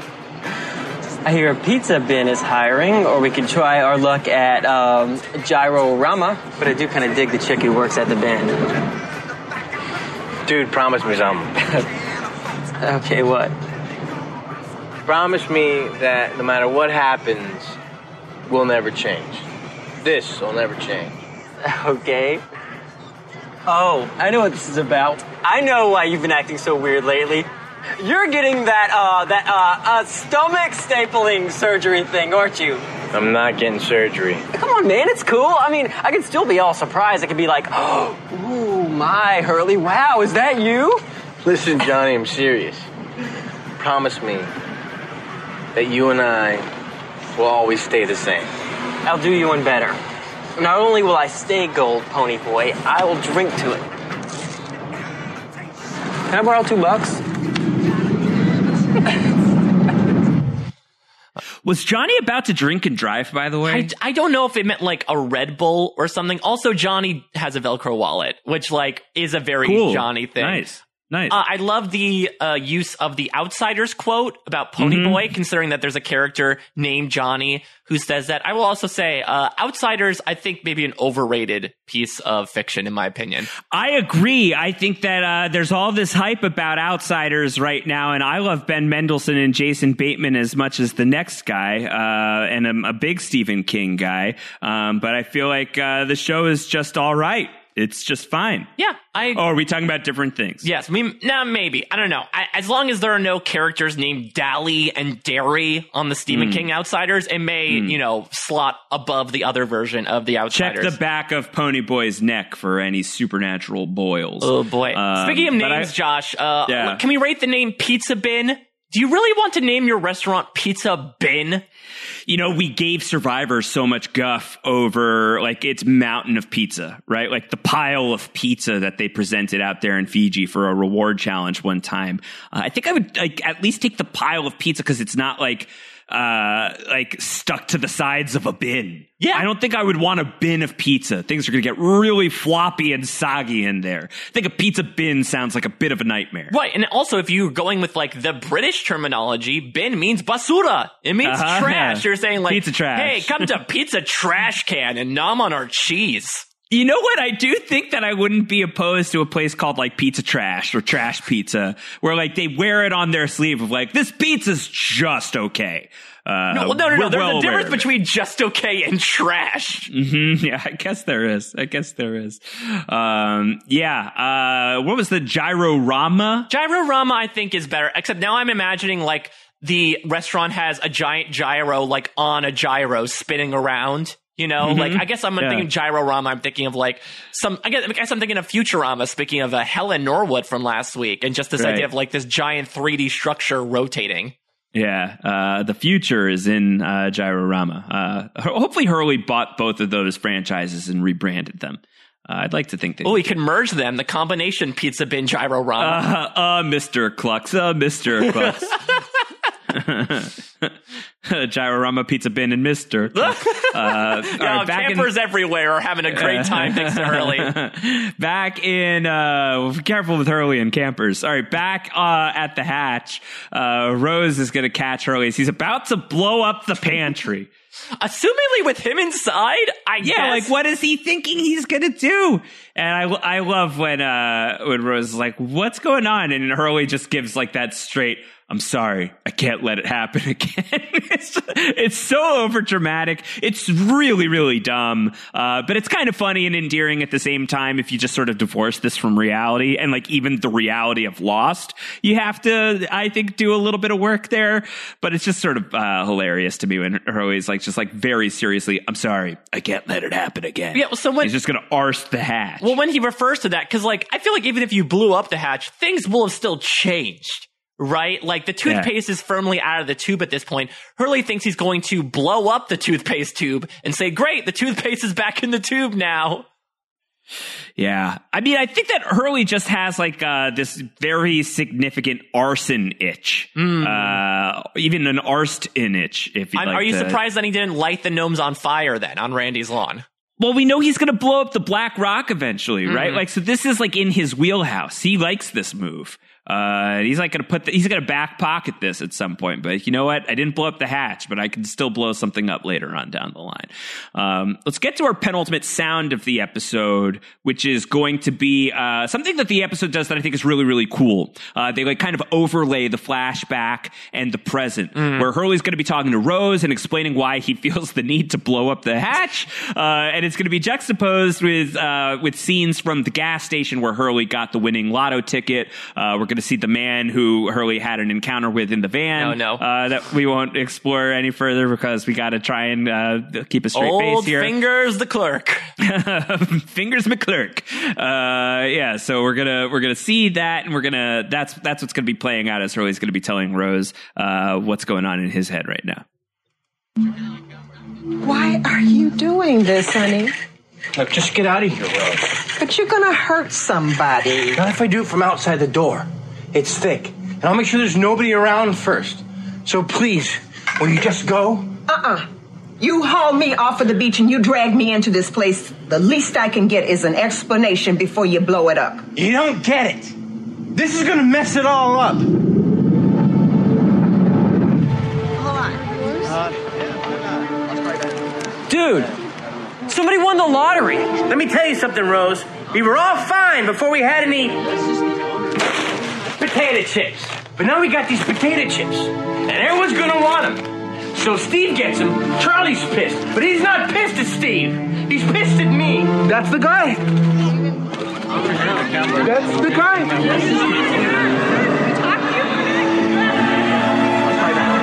And I'm going to be in the middle of it. And then it's going to be, what about us? Well, why didn't I get any potato chips?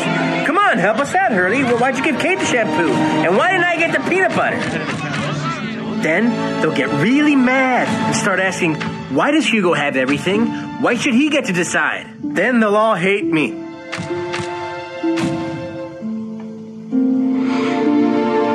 I don't know what to do.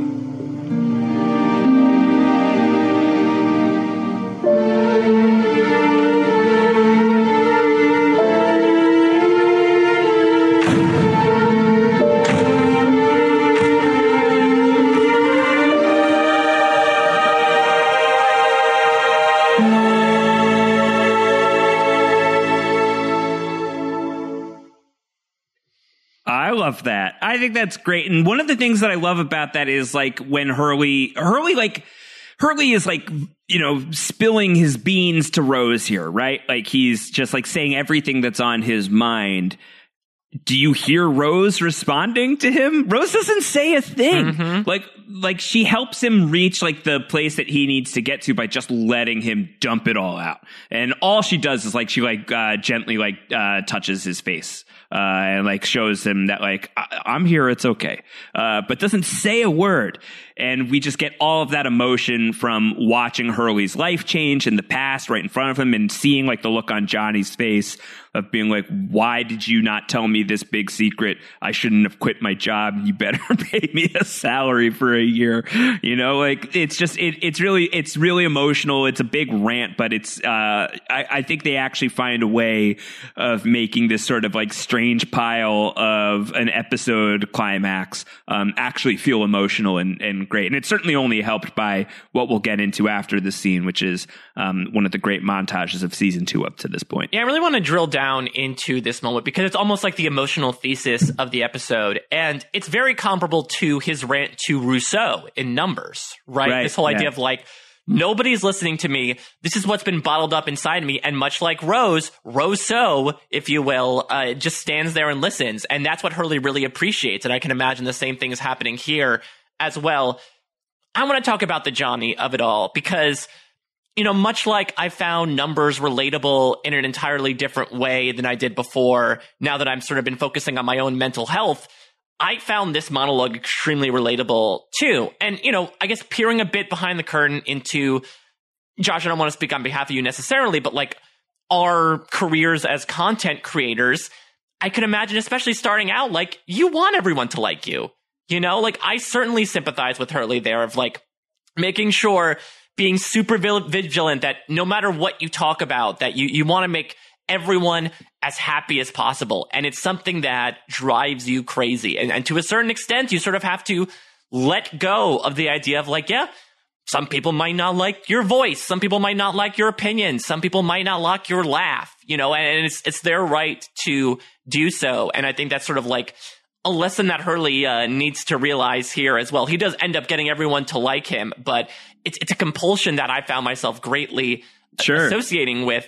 But the thing that I've also learned in my own sort of struggle with this is, you know, some people might not like you for specific, sometimes valid reasons. some people are just jerks. Yeah, sure. And in my opinion, Josh, Johnny's kind of a jerk here. Oh, wow. Why? Well, here's the thing. Like, I think if Johnny really had this big reaction to Hurley keeping this secret from him, considering how massive it was, that's not a good friend, in my opinion. And we're going to find out that he's going to be so mad that he runs off with Starla. Like, yes, this is a big secret, but at the same time, I don't understand why he's so furious at Hurley for this. He kept it a secret from him for one day. And you see now, tracing back the footprints, that Hurley wanted to make sure that, like, their relationship wouldn't change. And Johnny just made that happen. I do not think, if he was as good of a friend as we initially thought, that he really would abandon Hurley like that after this encounter. Yeah, I do think, though, that Johnny quit his job and probably feels like he just went off on this, like, great epic day. And, like, the meaning that he had behind the day was one thing. And now it's a very different thing in light of this reveal about Hurley. So I understand his feelings of betrayal. I think I also fully understand where Hurley's coming from, where his life has completely changed and he doesn't want it to, and he's so afraid of what it means. And so he was not ready to really process that for himself, let alone tell Johnny what's going on. So I think it makes sense from both people's perspective to a certain degree. But it doesn't mean that Johnny's a great friend to Hurley at the same time, that he's not going to be able to ultimately get past that, especially if he's just going to run off with Starla. I still liked the headcanon that he was going to run off with Sarah. Well, maybe he will. I don't know how short-lived Johnny and Starla are. It also makes me just wish kind of that we had a scene after this last flashback scene, just because I don't necessarily want the, like, Johnny and Hurley thing to end on this silent moment. It is impactful, but, like, if you want Johnny's resentment to be vocalized to make me understand more of his POV, I would sort of like that to happen. You know, I would want that dialogue. And I feel bad for Hurley that, you know, his entire view has been sort of traumatized by this one guy who happened to be just super bitter and super petty about Hurley keeping a secret from him. And now he's, like, super guarded to change, which I also understand. I am also someone who's very reticent about change because I love the place that I am in life, and I fear having to open myself up to new opportunities. Josh, Hurley might be becoming my favorite character just because of how much I relate to him nowadays. Yeah, 100%. Hurley's been a blast on the rewatch. Thankfully, not a literal blast in this episode. He nearly was. But I really love Hurley. Hurley just he's the everyman to a certain degree of the Lost characters. I know that he's not relatable to everybody, but a lot of what you're talking about is obviously stuff that I've chewed on myself. The best advice I ever got in therapy was a couple of therapists ago. Great guy who just couldn't see the guy anymore for reasons, nothing personal, and was a cognitive behavioral therapist. And he was somebody who armed me with the truth, which is literally there's no way that you can satisfy everybody ever. Right. Like, you're always going to, like, any decision that you make is going to be disagreed upon by at least one person, and potentially, like, very, like, deeply disagreed upon by many people even. And so, like, to do something based, like, using that as your evaluator is kind of fruitless. When I can keep that in mind, it has served me well. I'm certainly not perfect with that rule. I'm certainly somebody who has reacted in a knee-jerk gut kind of way to, like, social media feedback. But when I'm at my best, I do think I try to hold to that rule because I think there's more peace that way, where you kind of just, you got to live your life. Got to live your life, and you got to know that there are going to be people who are just going to be mad at your decisions, who are not going to understand where you're coming from on something. And that's not necessarily on you. Yes. Maybe it is to a degree in certain avenues, but even in some of those directions, maybe that's okay, and maybe you just got to live with it. So I think that there's lessons to be taken away here from Everybody Hates Hugo. Not everybody hates Hugo. Maybe some people do. That's all right. Nobody's universally loved. That's okay. And you know what? If they hate Hugo, or if they loved Hugo and then hate Hugo, then maybe the change didn't happen from you. Maybe the change happened from them. or lack thereof. If they only liked you in a certain scenario, then that probably means that it was not a relationship that was meant to be. And I guess this ties back to the fate of it all is something that I believe in, not necessarily, you know, everything happens for a reason, but I think that the relationships we keep and we win and we lose in life tie into our ultimate narrative. And just like in any other narrative you might read or watch, sometimes characters come and go for various reasons. Not everyone is meant to be in everyone's lives forever. You're going to be in my life forever. Oh, you'll be in my heart, Tarzan. Okay. You'll be... All right, so there's a big bonfire rager that Hurley kicks off because he goes to Jag. He's like, all right, figured out what to do with the food. We're just going to eat it all tonight. We don't have enough for everybody, so let's just have, like, one big morale booster. And Jack's like, all right, you're in charge. So if that's what you want to do, let's just do that. And everyone's very happy with the choice. Yeah, I want to see Claire happy, but I don't feel like Charlie should have gotten his peanut butter. I don't think he deserved it. But it's for Claire! It's for Claire. If there was a way for Hurley to... If there was a way for Locke to bring the peanut butter to Claire and make Charlie look bad, that would have been the best of all worlds. Yeah. I love this scene. It's a great montage. You see Jack and Kate together. Shannon's with Vincent. Charlie and Claire with the apples and peanut butter is a really cute scene, even if we're annoyed with Charlie. Charlie giving Hurley a big hug. I enjoy that quite a bit. The Michael Giacchino score is just excellent in this scene. The ukulele involvement is so much fun because... I mean, this might be, from my memory, Josh, one of like the last times that we see everyone, quote unquote, everyone happy, you know? No, there's other. I think that there's going to be a couple of others. I mean, I guess you could say like the season 3 finale a bit once they make the call to from the radio tower. Yeah, there will be a few moments, and sure. And obviously the end when they're in the church. But this is one of the happiest moments we've had from everybody in a long time because things have been very hectic recently, certainly. So it's a great scene. It's obviously not happy for everybody. Further down the beach, we see Sun digging that hole for the bottle, and then when her hands are withdrawn, the ring is gone. What happened? Well, I guess we'll just have to wait until Ooh and Found next week. And how about this, Mike? How about we close out with a sound? We'll get a little tiny taste of that Giacchino score, but we'll get the final scene of the episode, which is like the most somber note of the montage, but it is also quickly going to become one of the great emotional beats of early season 2.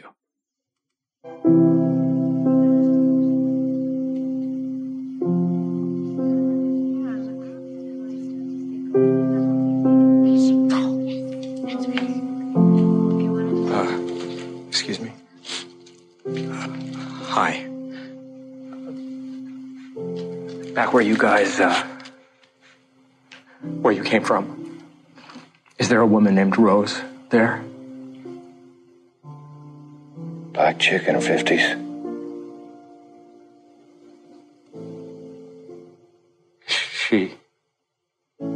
She okay?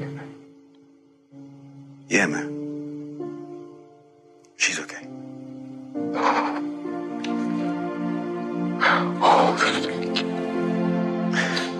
Michael. I'm Michael. Thank you, Michael.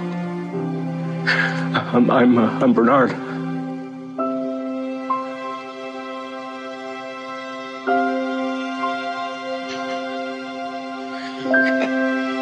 Okay.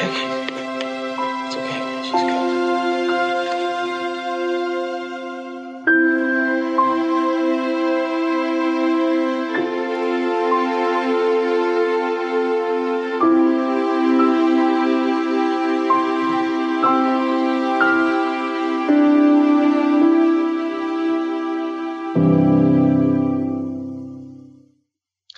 lovely. And Rose pockets the Apollo bar for her sweetie with his sweet tooth because she knows he's out there someday. What a great ending. Great ending. I think like the ending of this is another one of those instances that like elevates like a pretty middling episode to like being like a good episode. Yeah. You know what I mean? I mean, Sam Anderson has a lovely debut scene. I'll put debut scene in quotes because he was, you know, the doorman at the Arrow beforehand. But like, what a coming out party for Bernard here. I love just like... the emotion. I'm Bernard. Yeah, I love how he says the emotion, just how verklempt he gets, where as soon as, you know, you feel like it's a little trepidatious when he asks them about Rose, because I think he's fearing the worst. And when he hears the best, he just like comes to pieces in front of these strangers.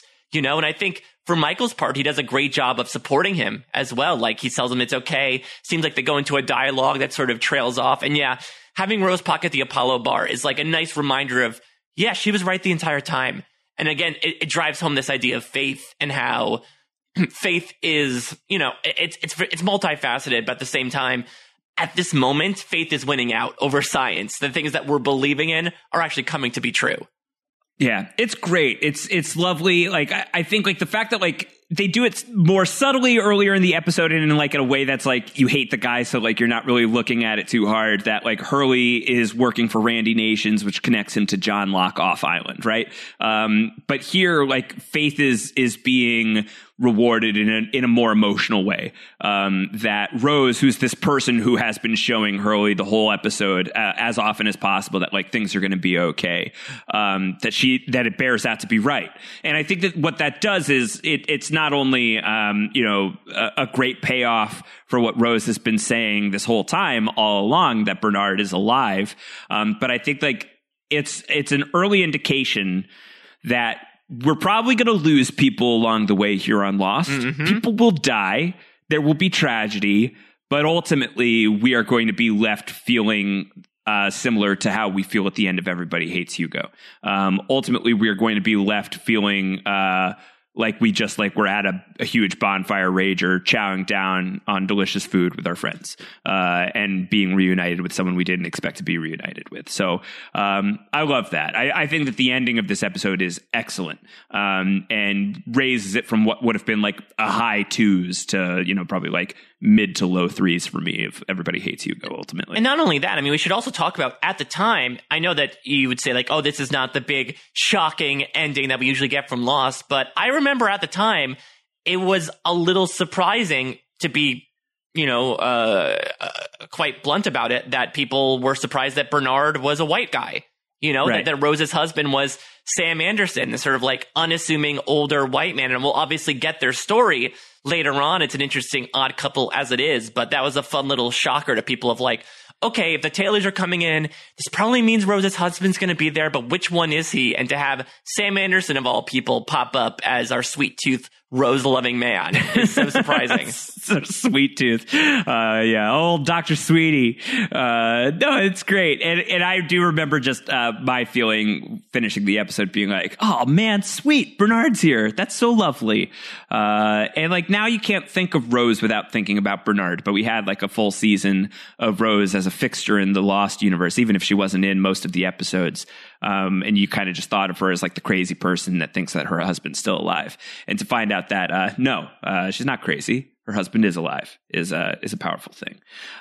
Let's move in to the feedback, to the other section. But before we do, let's take a quick second to thank our sponsors for this episode of Down the Hatch, Mike. And those are our friends over at NetSuite. What do companies like Ring, Hint, and Techovus all have in common? They all use NetSuite to accelerate their growth, Mike. Successful companies know that in order to grow faster, you must have the right tools.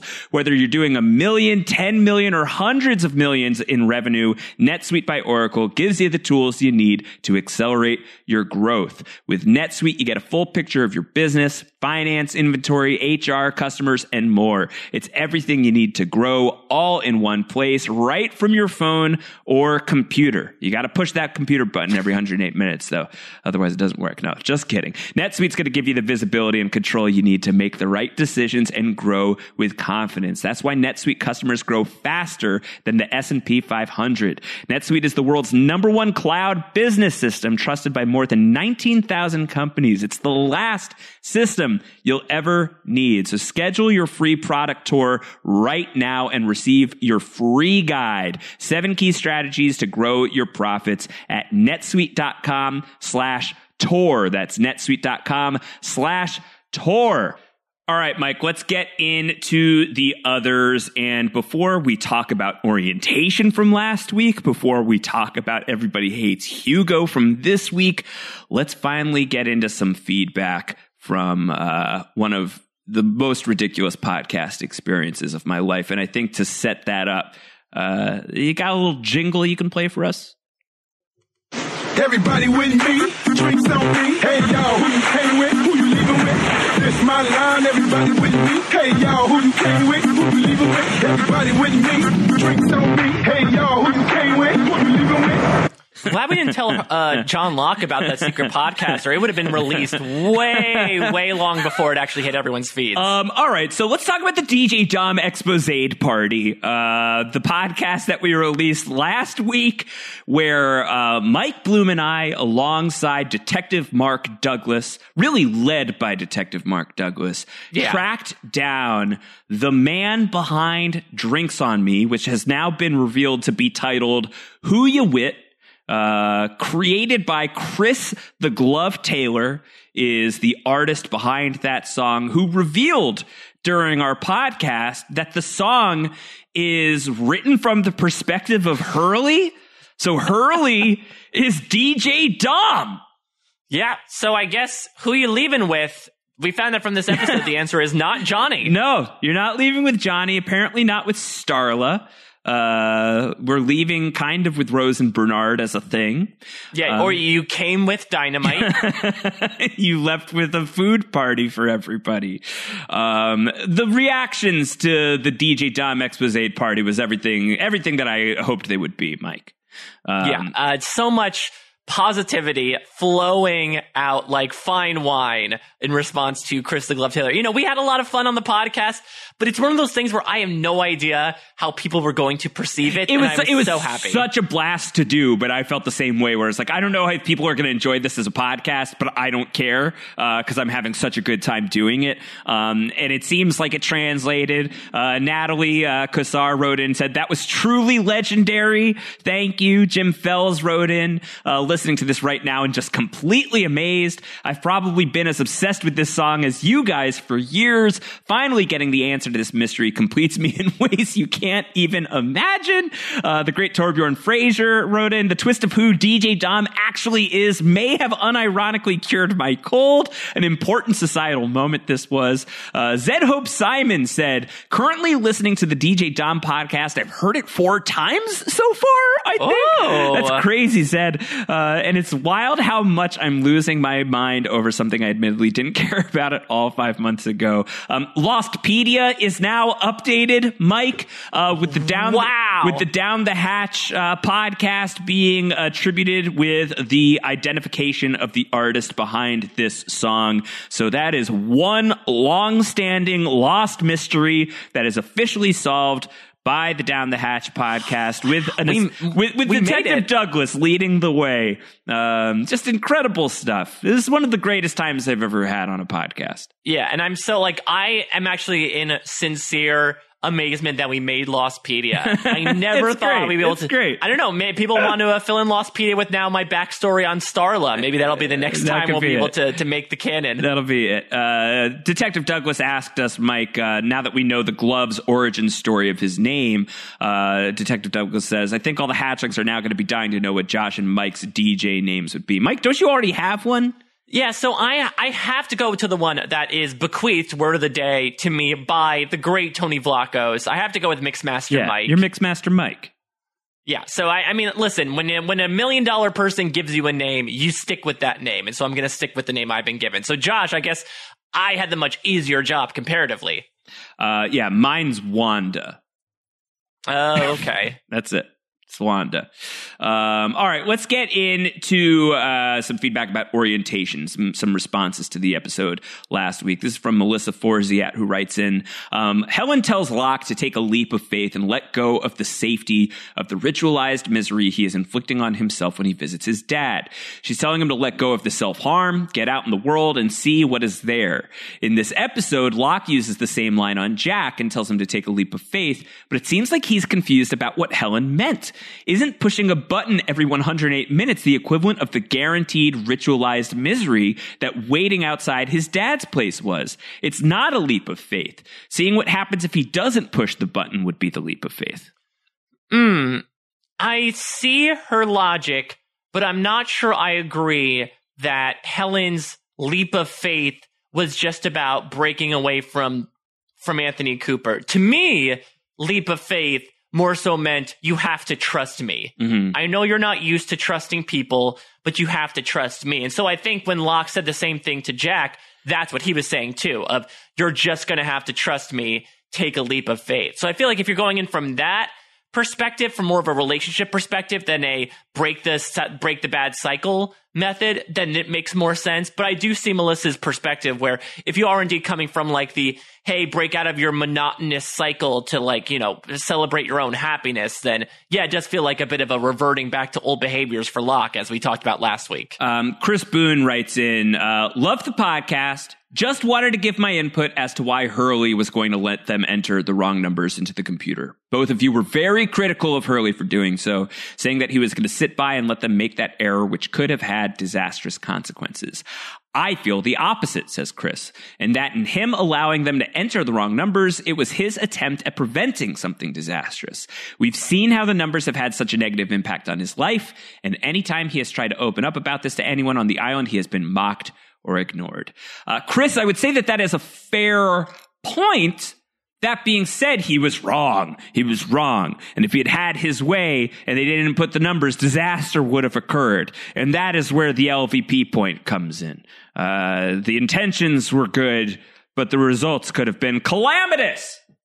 Exactly. And look, it did get prevented, but considering the sliding doors of what could have happened, as we do the little brushstroke motion to open up that door like the arrow, yeah, I think that what could have been very much outweighs Hurley's intentions here in not necessarily wanting to associate the numbers with something bad that may happen if they go into the computer. John Krause writes in, the orientation video mentioned B.F. Skinner, who was an early psychologist who did experiments on animals. He invented something called a Skinner box, where animals were put into a cage and conditioned them to perform tasks such as push buttons to get rewards. We see a literal Skinner box in season 3 with the polar bear cages, but the obvious illusion here is that the hatch itself is a Skinner box. This was early evidence for the fans watching in real time that the button was a psychological experiment. Yeah, I'm pretty sure, didn't B.F. Skinner do an experiment where you push a button and a hamburger comes out, but they insist that you call them steamed hams instead? Is that right? Yeah, because it's an Albany expression. Oh, I didn't know that. Let's get into Everybody Hates Hugo feedback from Daniel Brennan. I know you guys acknowledged several moments in the first season where Hurley showed some leadership skills, but his decision to blow up the hatch is a pretty big point against him eventually becoming the deserving Jacob. Rose helps him reconsider, but still, what the heck was he thinking? I consider this a step. And I think we've seen this with Jack as well. Like, I mean, Locke will soon see too, where you make bad decisions as a leader. And I think this was a rash decision from Hurley, and I think Rose helped convince him to, like, leadership involved taking a step back and thinking. I guess Hurley thought to grab the dynamite, but I did not think he thought of the consequences when he decided to start, unwrapping the wire. Specifically from his point of view, I think this was a cautionary tale for him of, okay, let me not act too rashly. And I'm assuming he took this to heart, even though he does use the dynamite to blow up the Black Rock. That is much more of a deliberate and meaningful thing than what he was going to do here. Brendan Fitzpatrick writes in and says, this is one of the best opening scenes to an episode. In the world of everything is the smoke monster, where did Hurley's dream/premonition come from? Mike, do you think that the smoke monster is rooted in that dream for Hurley? Especially if we're going to look at Dave later on down the line through the lens of potentially the smoke monster messing with Hurley. Could this be the monster is trying to goad Hurley into blowing himself in the hatch up? Do you think the smoke monster fingered Hurley in the van?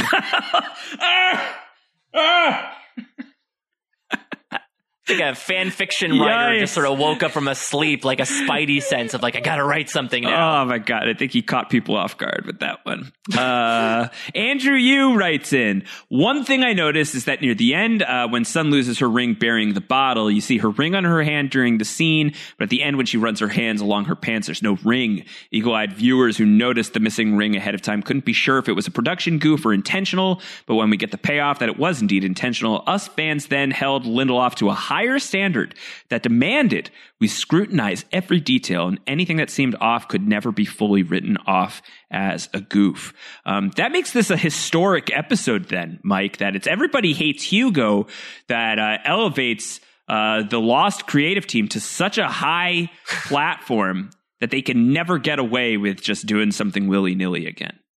Yeah, this is the episode where Damon Lindelof became a god, apparently. Mm-hmm. But like all gods, especially those of the Greek variety, gods make mistakes. And we have certainly pointed out mistakes in the past, or maybe some things that were a bit extraneous in retrospect. But I will say it was good continuity for their sake. You could also tell that obviously Ooh and Found, it was going to be the next episode down the line, but you knew that that episode was planned out to the point where they were going to have this happen instead of just, you know, Sun accidentally dropping her ring in there. And then like 9 episodes down the line, they're like, oh yeah, all right, we'll write something about Sun's ring being missing. Yeah. Benji Holder giving props to the cool transition from Hurley, from Charlie berating Hurley in a flashback to Hurley making fun of Drive Shaft. This show is the best. Yeah, that's a great transition. I love that. Stefan Johnson says, when was the last time Kate had a job? I don't know. Do you consider criminal a job? Criminal activities. I don't know. It's a good question. A roundup before we close out the others. Some behind the scenes information. The real location of Mr. Cluck's, it's actually a Popeye's chicken. I've been asked, am I going to be going to get a Popeye's chicken sandwich? Mike, believe it or not, I've actually never had Popeye's before. Oh, interesting. When I used to live in New York, that was a location I would frequent a bit when I first moved there before my heart told me, no. You may not, I don't know if there's an equivalent of like a sweet tooth, like a grease mouth for someone who enjoys grease mouth. Yeah, Mike Bloom, ooh, grease mouth. But old grease mouth. Love that fast food. Yeah, DJ Grease Mouth is another option for you. Yeah, just keep his mouth away from the records or they're just going to be permanently damaged. Yeah, I've never done the Popeyes. I wanted to do the Popeyes and then like the chicken sandwich craze happened and I was like, oh, I should get in on that. But I also kind of feel like I should have like regular Popeyes before I have the sandwich. And so then it just became like this self-defeating thing where neither of the things happened. Oh, wait, Josh, you're telling me you saw the hit cinematic motion picture Little Nicky and we're not interested in Popeyes after that? No, I'm telling you, I've never seen Little Nicky. Oh my God, there's a quote from one of the demons of hell saying Popeye's chicken is the shiznit. Oh, and that's advertisement enough. No, everyone I know says Popeye's is the shiznit. And I think they say it unironically. So one day I will have Popeye's when we do like our Mr. Cluck's podcast. I don't know what that means yet, but I think it's going to be us eating Popeyes and then us feeling horrible about ourselves for the next like hour in real time. Some difficult ASMR on that podcast. Mike and Josh become grease mouths. Yeah. Dallin Servo reports 11 dudes in this episode. Our dude count is now at 85 dudes. Wow. How about the music analysis from Jim Fells this week, Mike? So, yeah, we got some Hurley motifs coming in. And you talked about this. It's actually one of the Hurley motifs is the one that plays when Claire is la-di-dying by the shore. Like you said, it's very similar to the raft music, but it's going to be used a lot with Hurley in particular. Giochino actually used it to represent the quote-unquote true side of Hurley's character. I guess when we're sort of skewing away from Funtime Hurley and into more of a realistic portrayal of him. And interestingly enough, it's used in the aforementioned final scene in the church as well, which I think could both be a symbol of the happier times like they did when they had the big beach bonfire, but also the fact that Hurley is the protector of the island at the end of the day. Awesome. That's great. Let's get into the MVPs. Coming into Everybody Hates Hugo. I'm going to have 2 MVPs to give out. You're going to have 3. You'll have 2 LVPs to give out. I'll have 3. I think no spoiler to just like give our first 2 right off the top, right? We're giving 2 to Hurley this week. Right. So I know I'm giving 1, you're giving 1 to Hurley. 2 apiece. Or we're splitting them up, and we're nomming on it like a big old ice cream sundae. An 8-piece of fried chicken that we're not paying for. Screw you, Randy. We'll pay for it in gnomes on your lawn. Cluck you, Randy. Those are your children now, Randy. You have to treat them like children now. That's your job. Yes. So, I mean, I think it's actually the exact opposite of last week where we said that Hurley gets an LVP point because his intentions were good, but the execution was not good in retrospect. I think, you know, with the hatch nearly being blown up and everything, you could say the intentions were maybe not terribly good.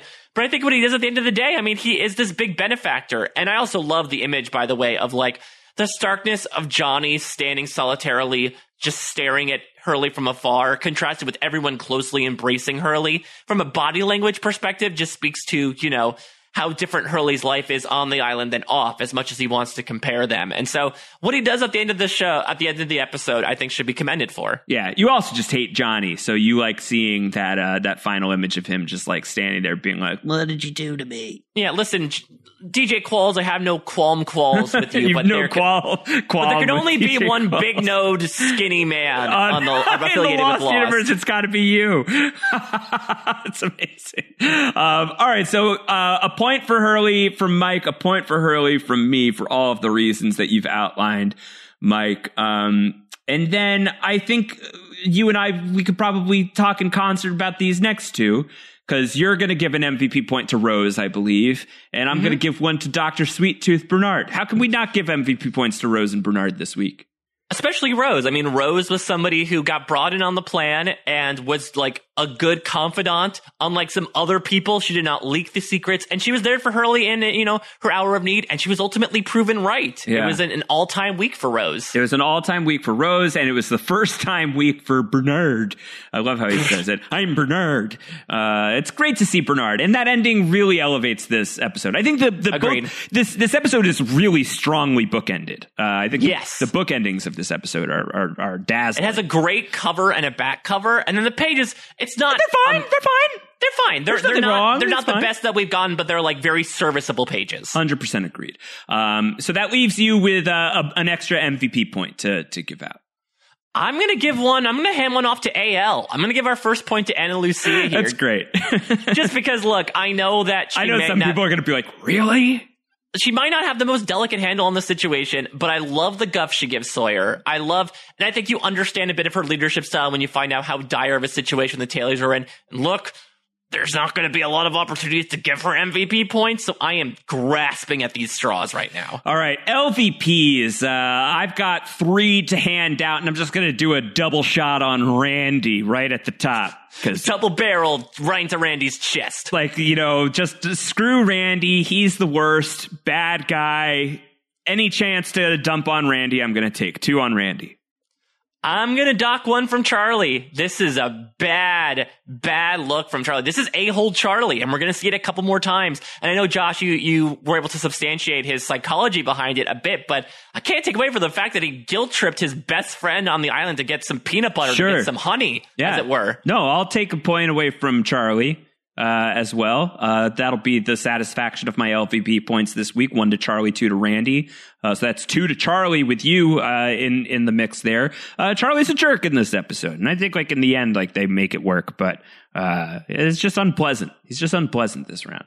Yeah, and as I mentioned before, and in my continual efforts to displace DJ Qualls from the mythology of Lost, I'm going to give a -1 to Johnny, his one and only appearance in Lost. And unfortunately, it comes with him showing how he's not that great of a friend. Okay, so DJ Qualls is going to be living in the negative zone for the rest of this. A clerical error last week.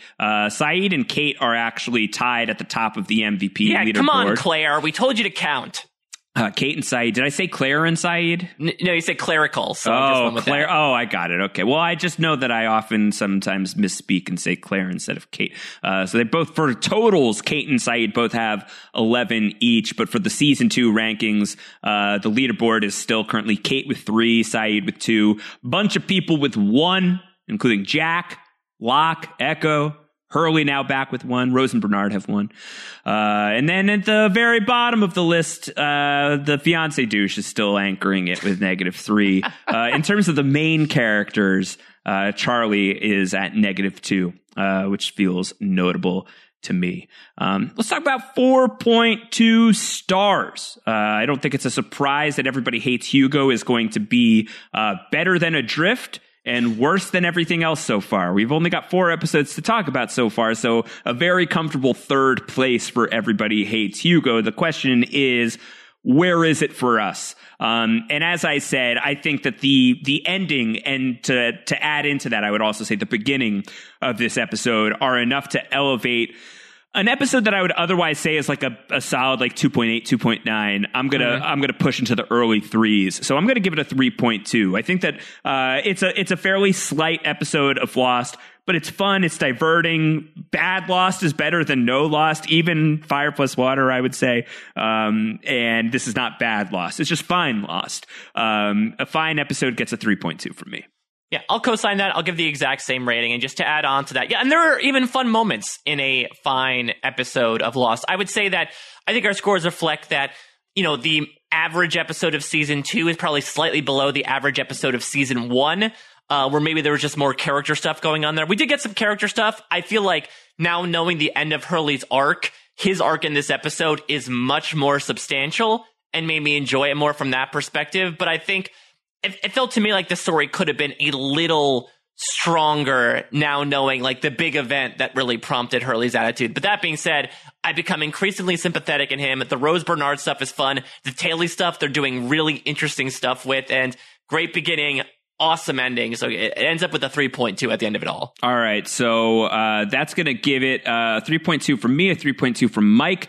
The audience average on this right now is a 3.4. So slightly higher than you and I, but not by much. All of that is going to net out to a 3.28 for Everybody Hates Hugo, third best episode of season 2 of Lost. Will it be challenged next week by the arrival of Ooh and Found, the Gin and Sun flashback episode that will drop in your podcast feeds on February 28th?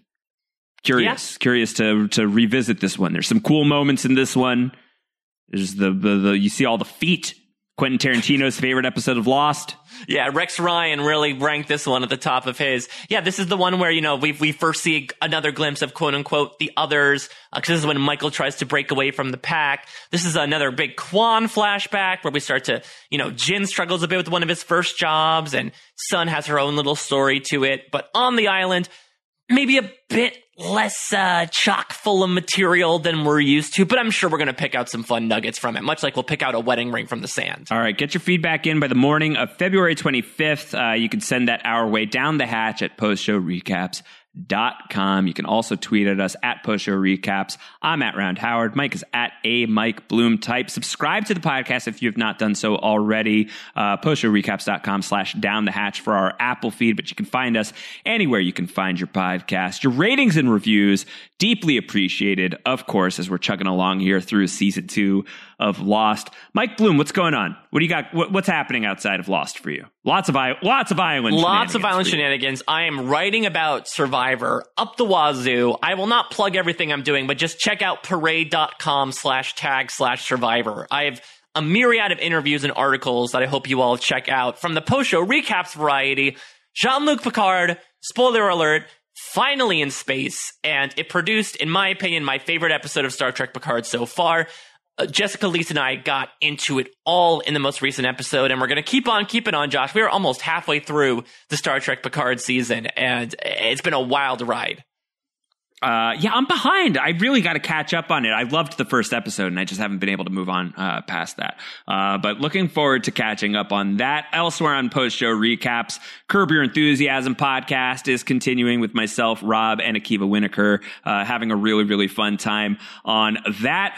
The Wiggle Room is back. Woo! For one final season of weekly Survivor coverage. I have ambitions to do some new version of the Wiggle Room beyond Survivor. I just don't know exactly what that looks like. Anyone's got ideas, I'm open. Hit me up. What about the Wiggle Hatch, where the Wiggle Hatch? You have to talk, you have to like press a button in a podcast form every 108 minutes. That sounds awful. But we're doing the final wand off right now. We're in the throes of that, and having a really, really fun time with that podcast. Really fun way to say goodbye to the wand off, and or at least say goodbye for now. Yeah, I'm you're gonna sure say goodbye, and then a bottle's gonna wash up of all the songs that have been penned, and you're like, oh my god, I gotta bury this so nobody finds out about them. Versions of the wand off will exist for the rest of time, I am sure. But that podcast is happening over at RHAP, and plenty of writing going on over at THR, my home base. So check out at Round Howard for all of that. I will post links to everything that I've got going on. We'll be back next week with another episode of Down the Hatch. Until then, everybody, take care. Have a cluckety cluck cluck day. Goodbye. 4, 8, 15, 16, 22, 42, 4, 8, 15, 16, 22, 42, 4, 8, 15, 16, 22, 42, 4, 8, 15, 16, 22, 42, 4, 8,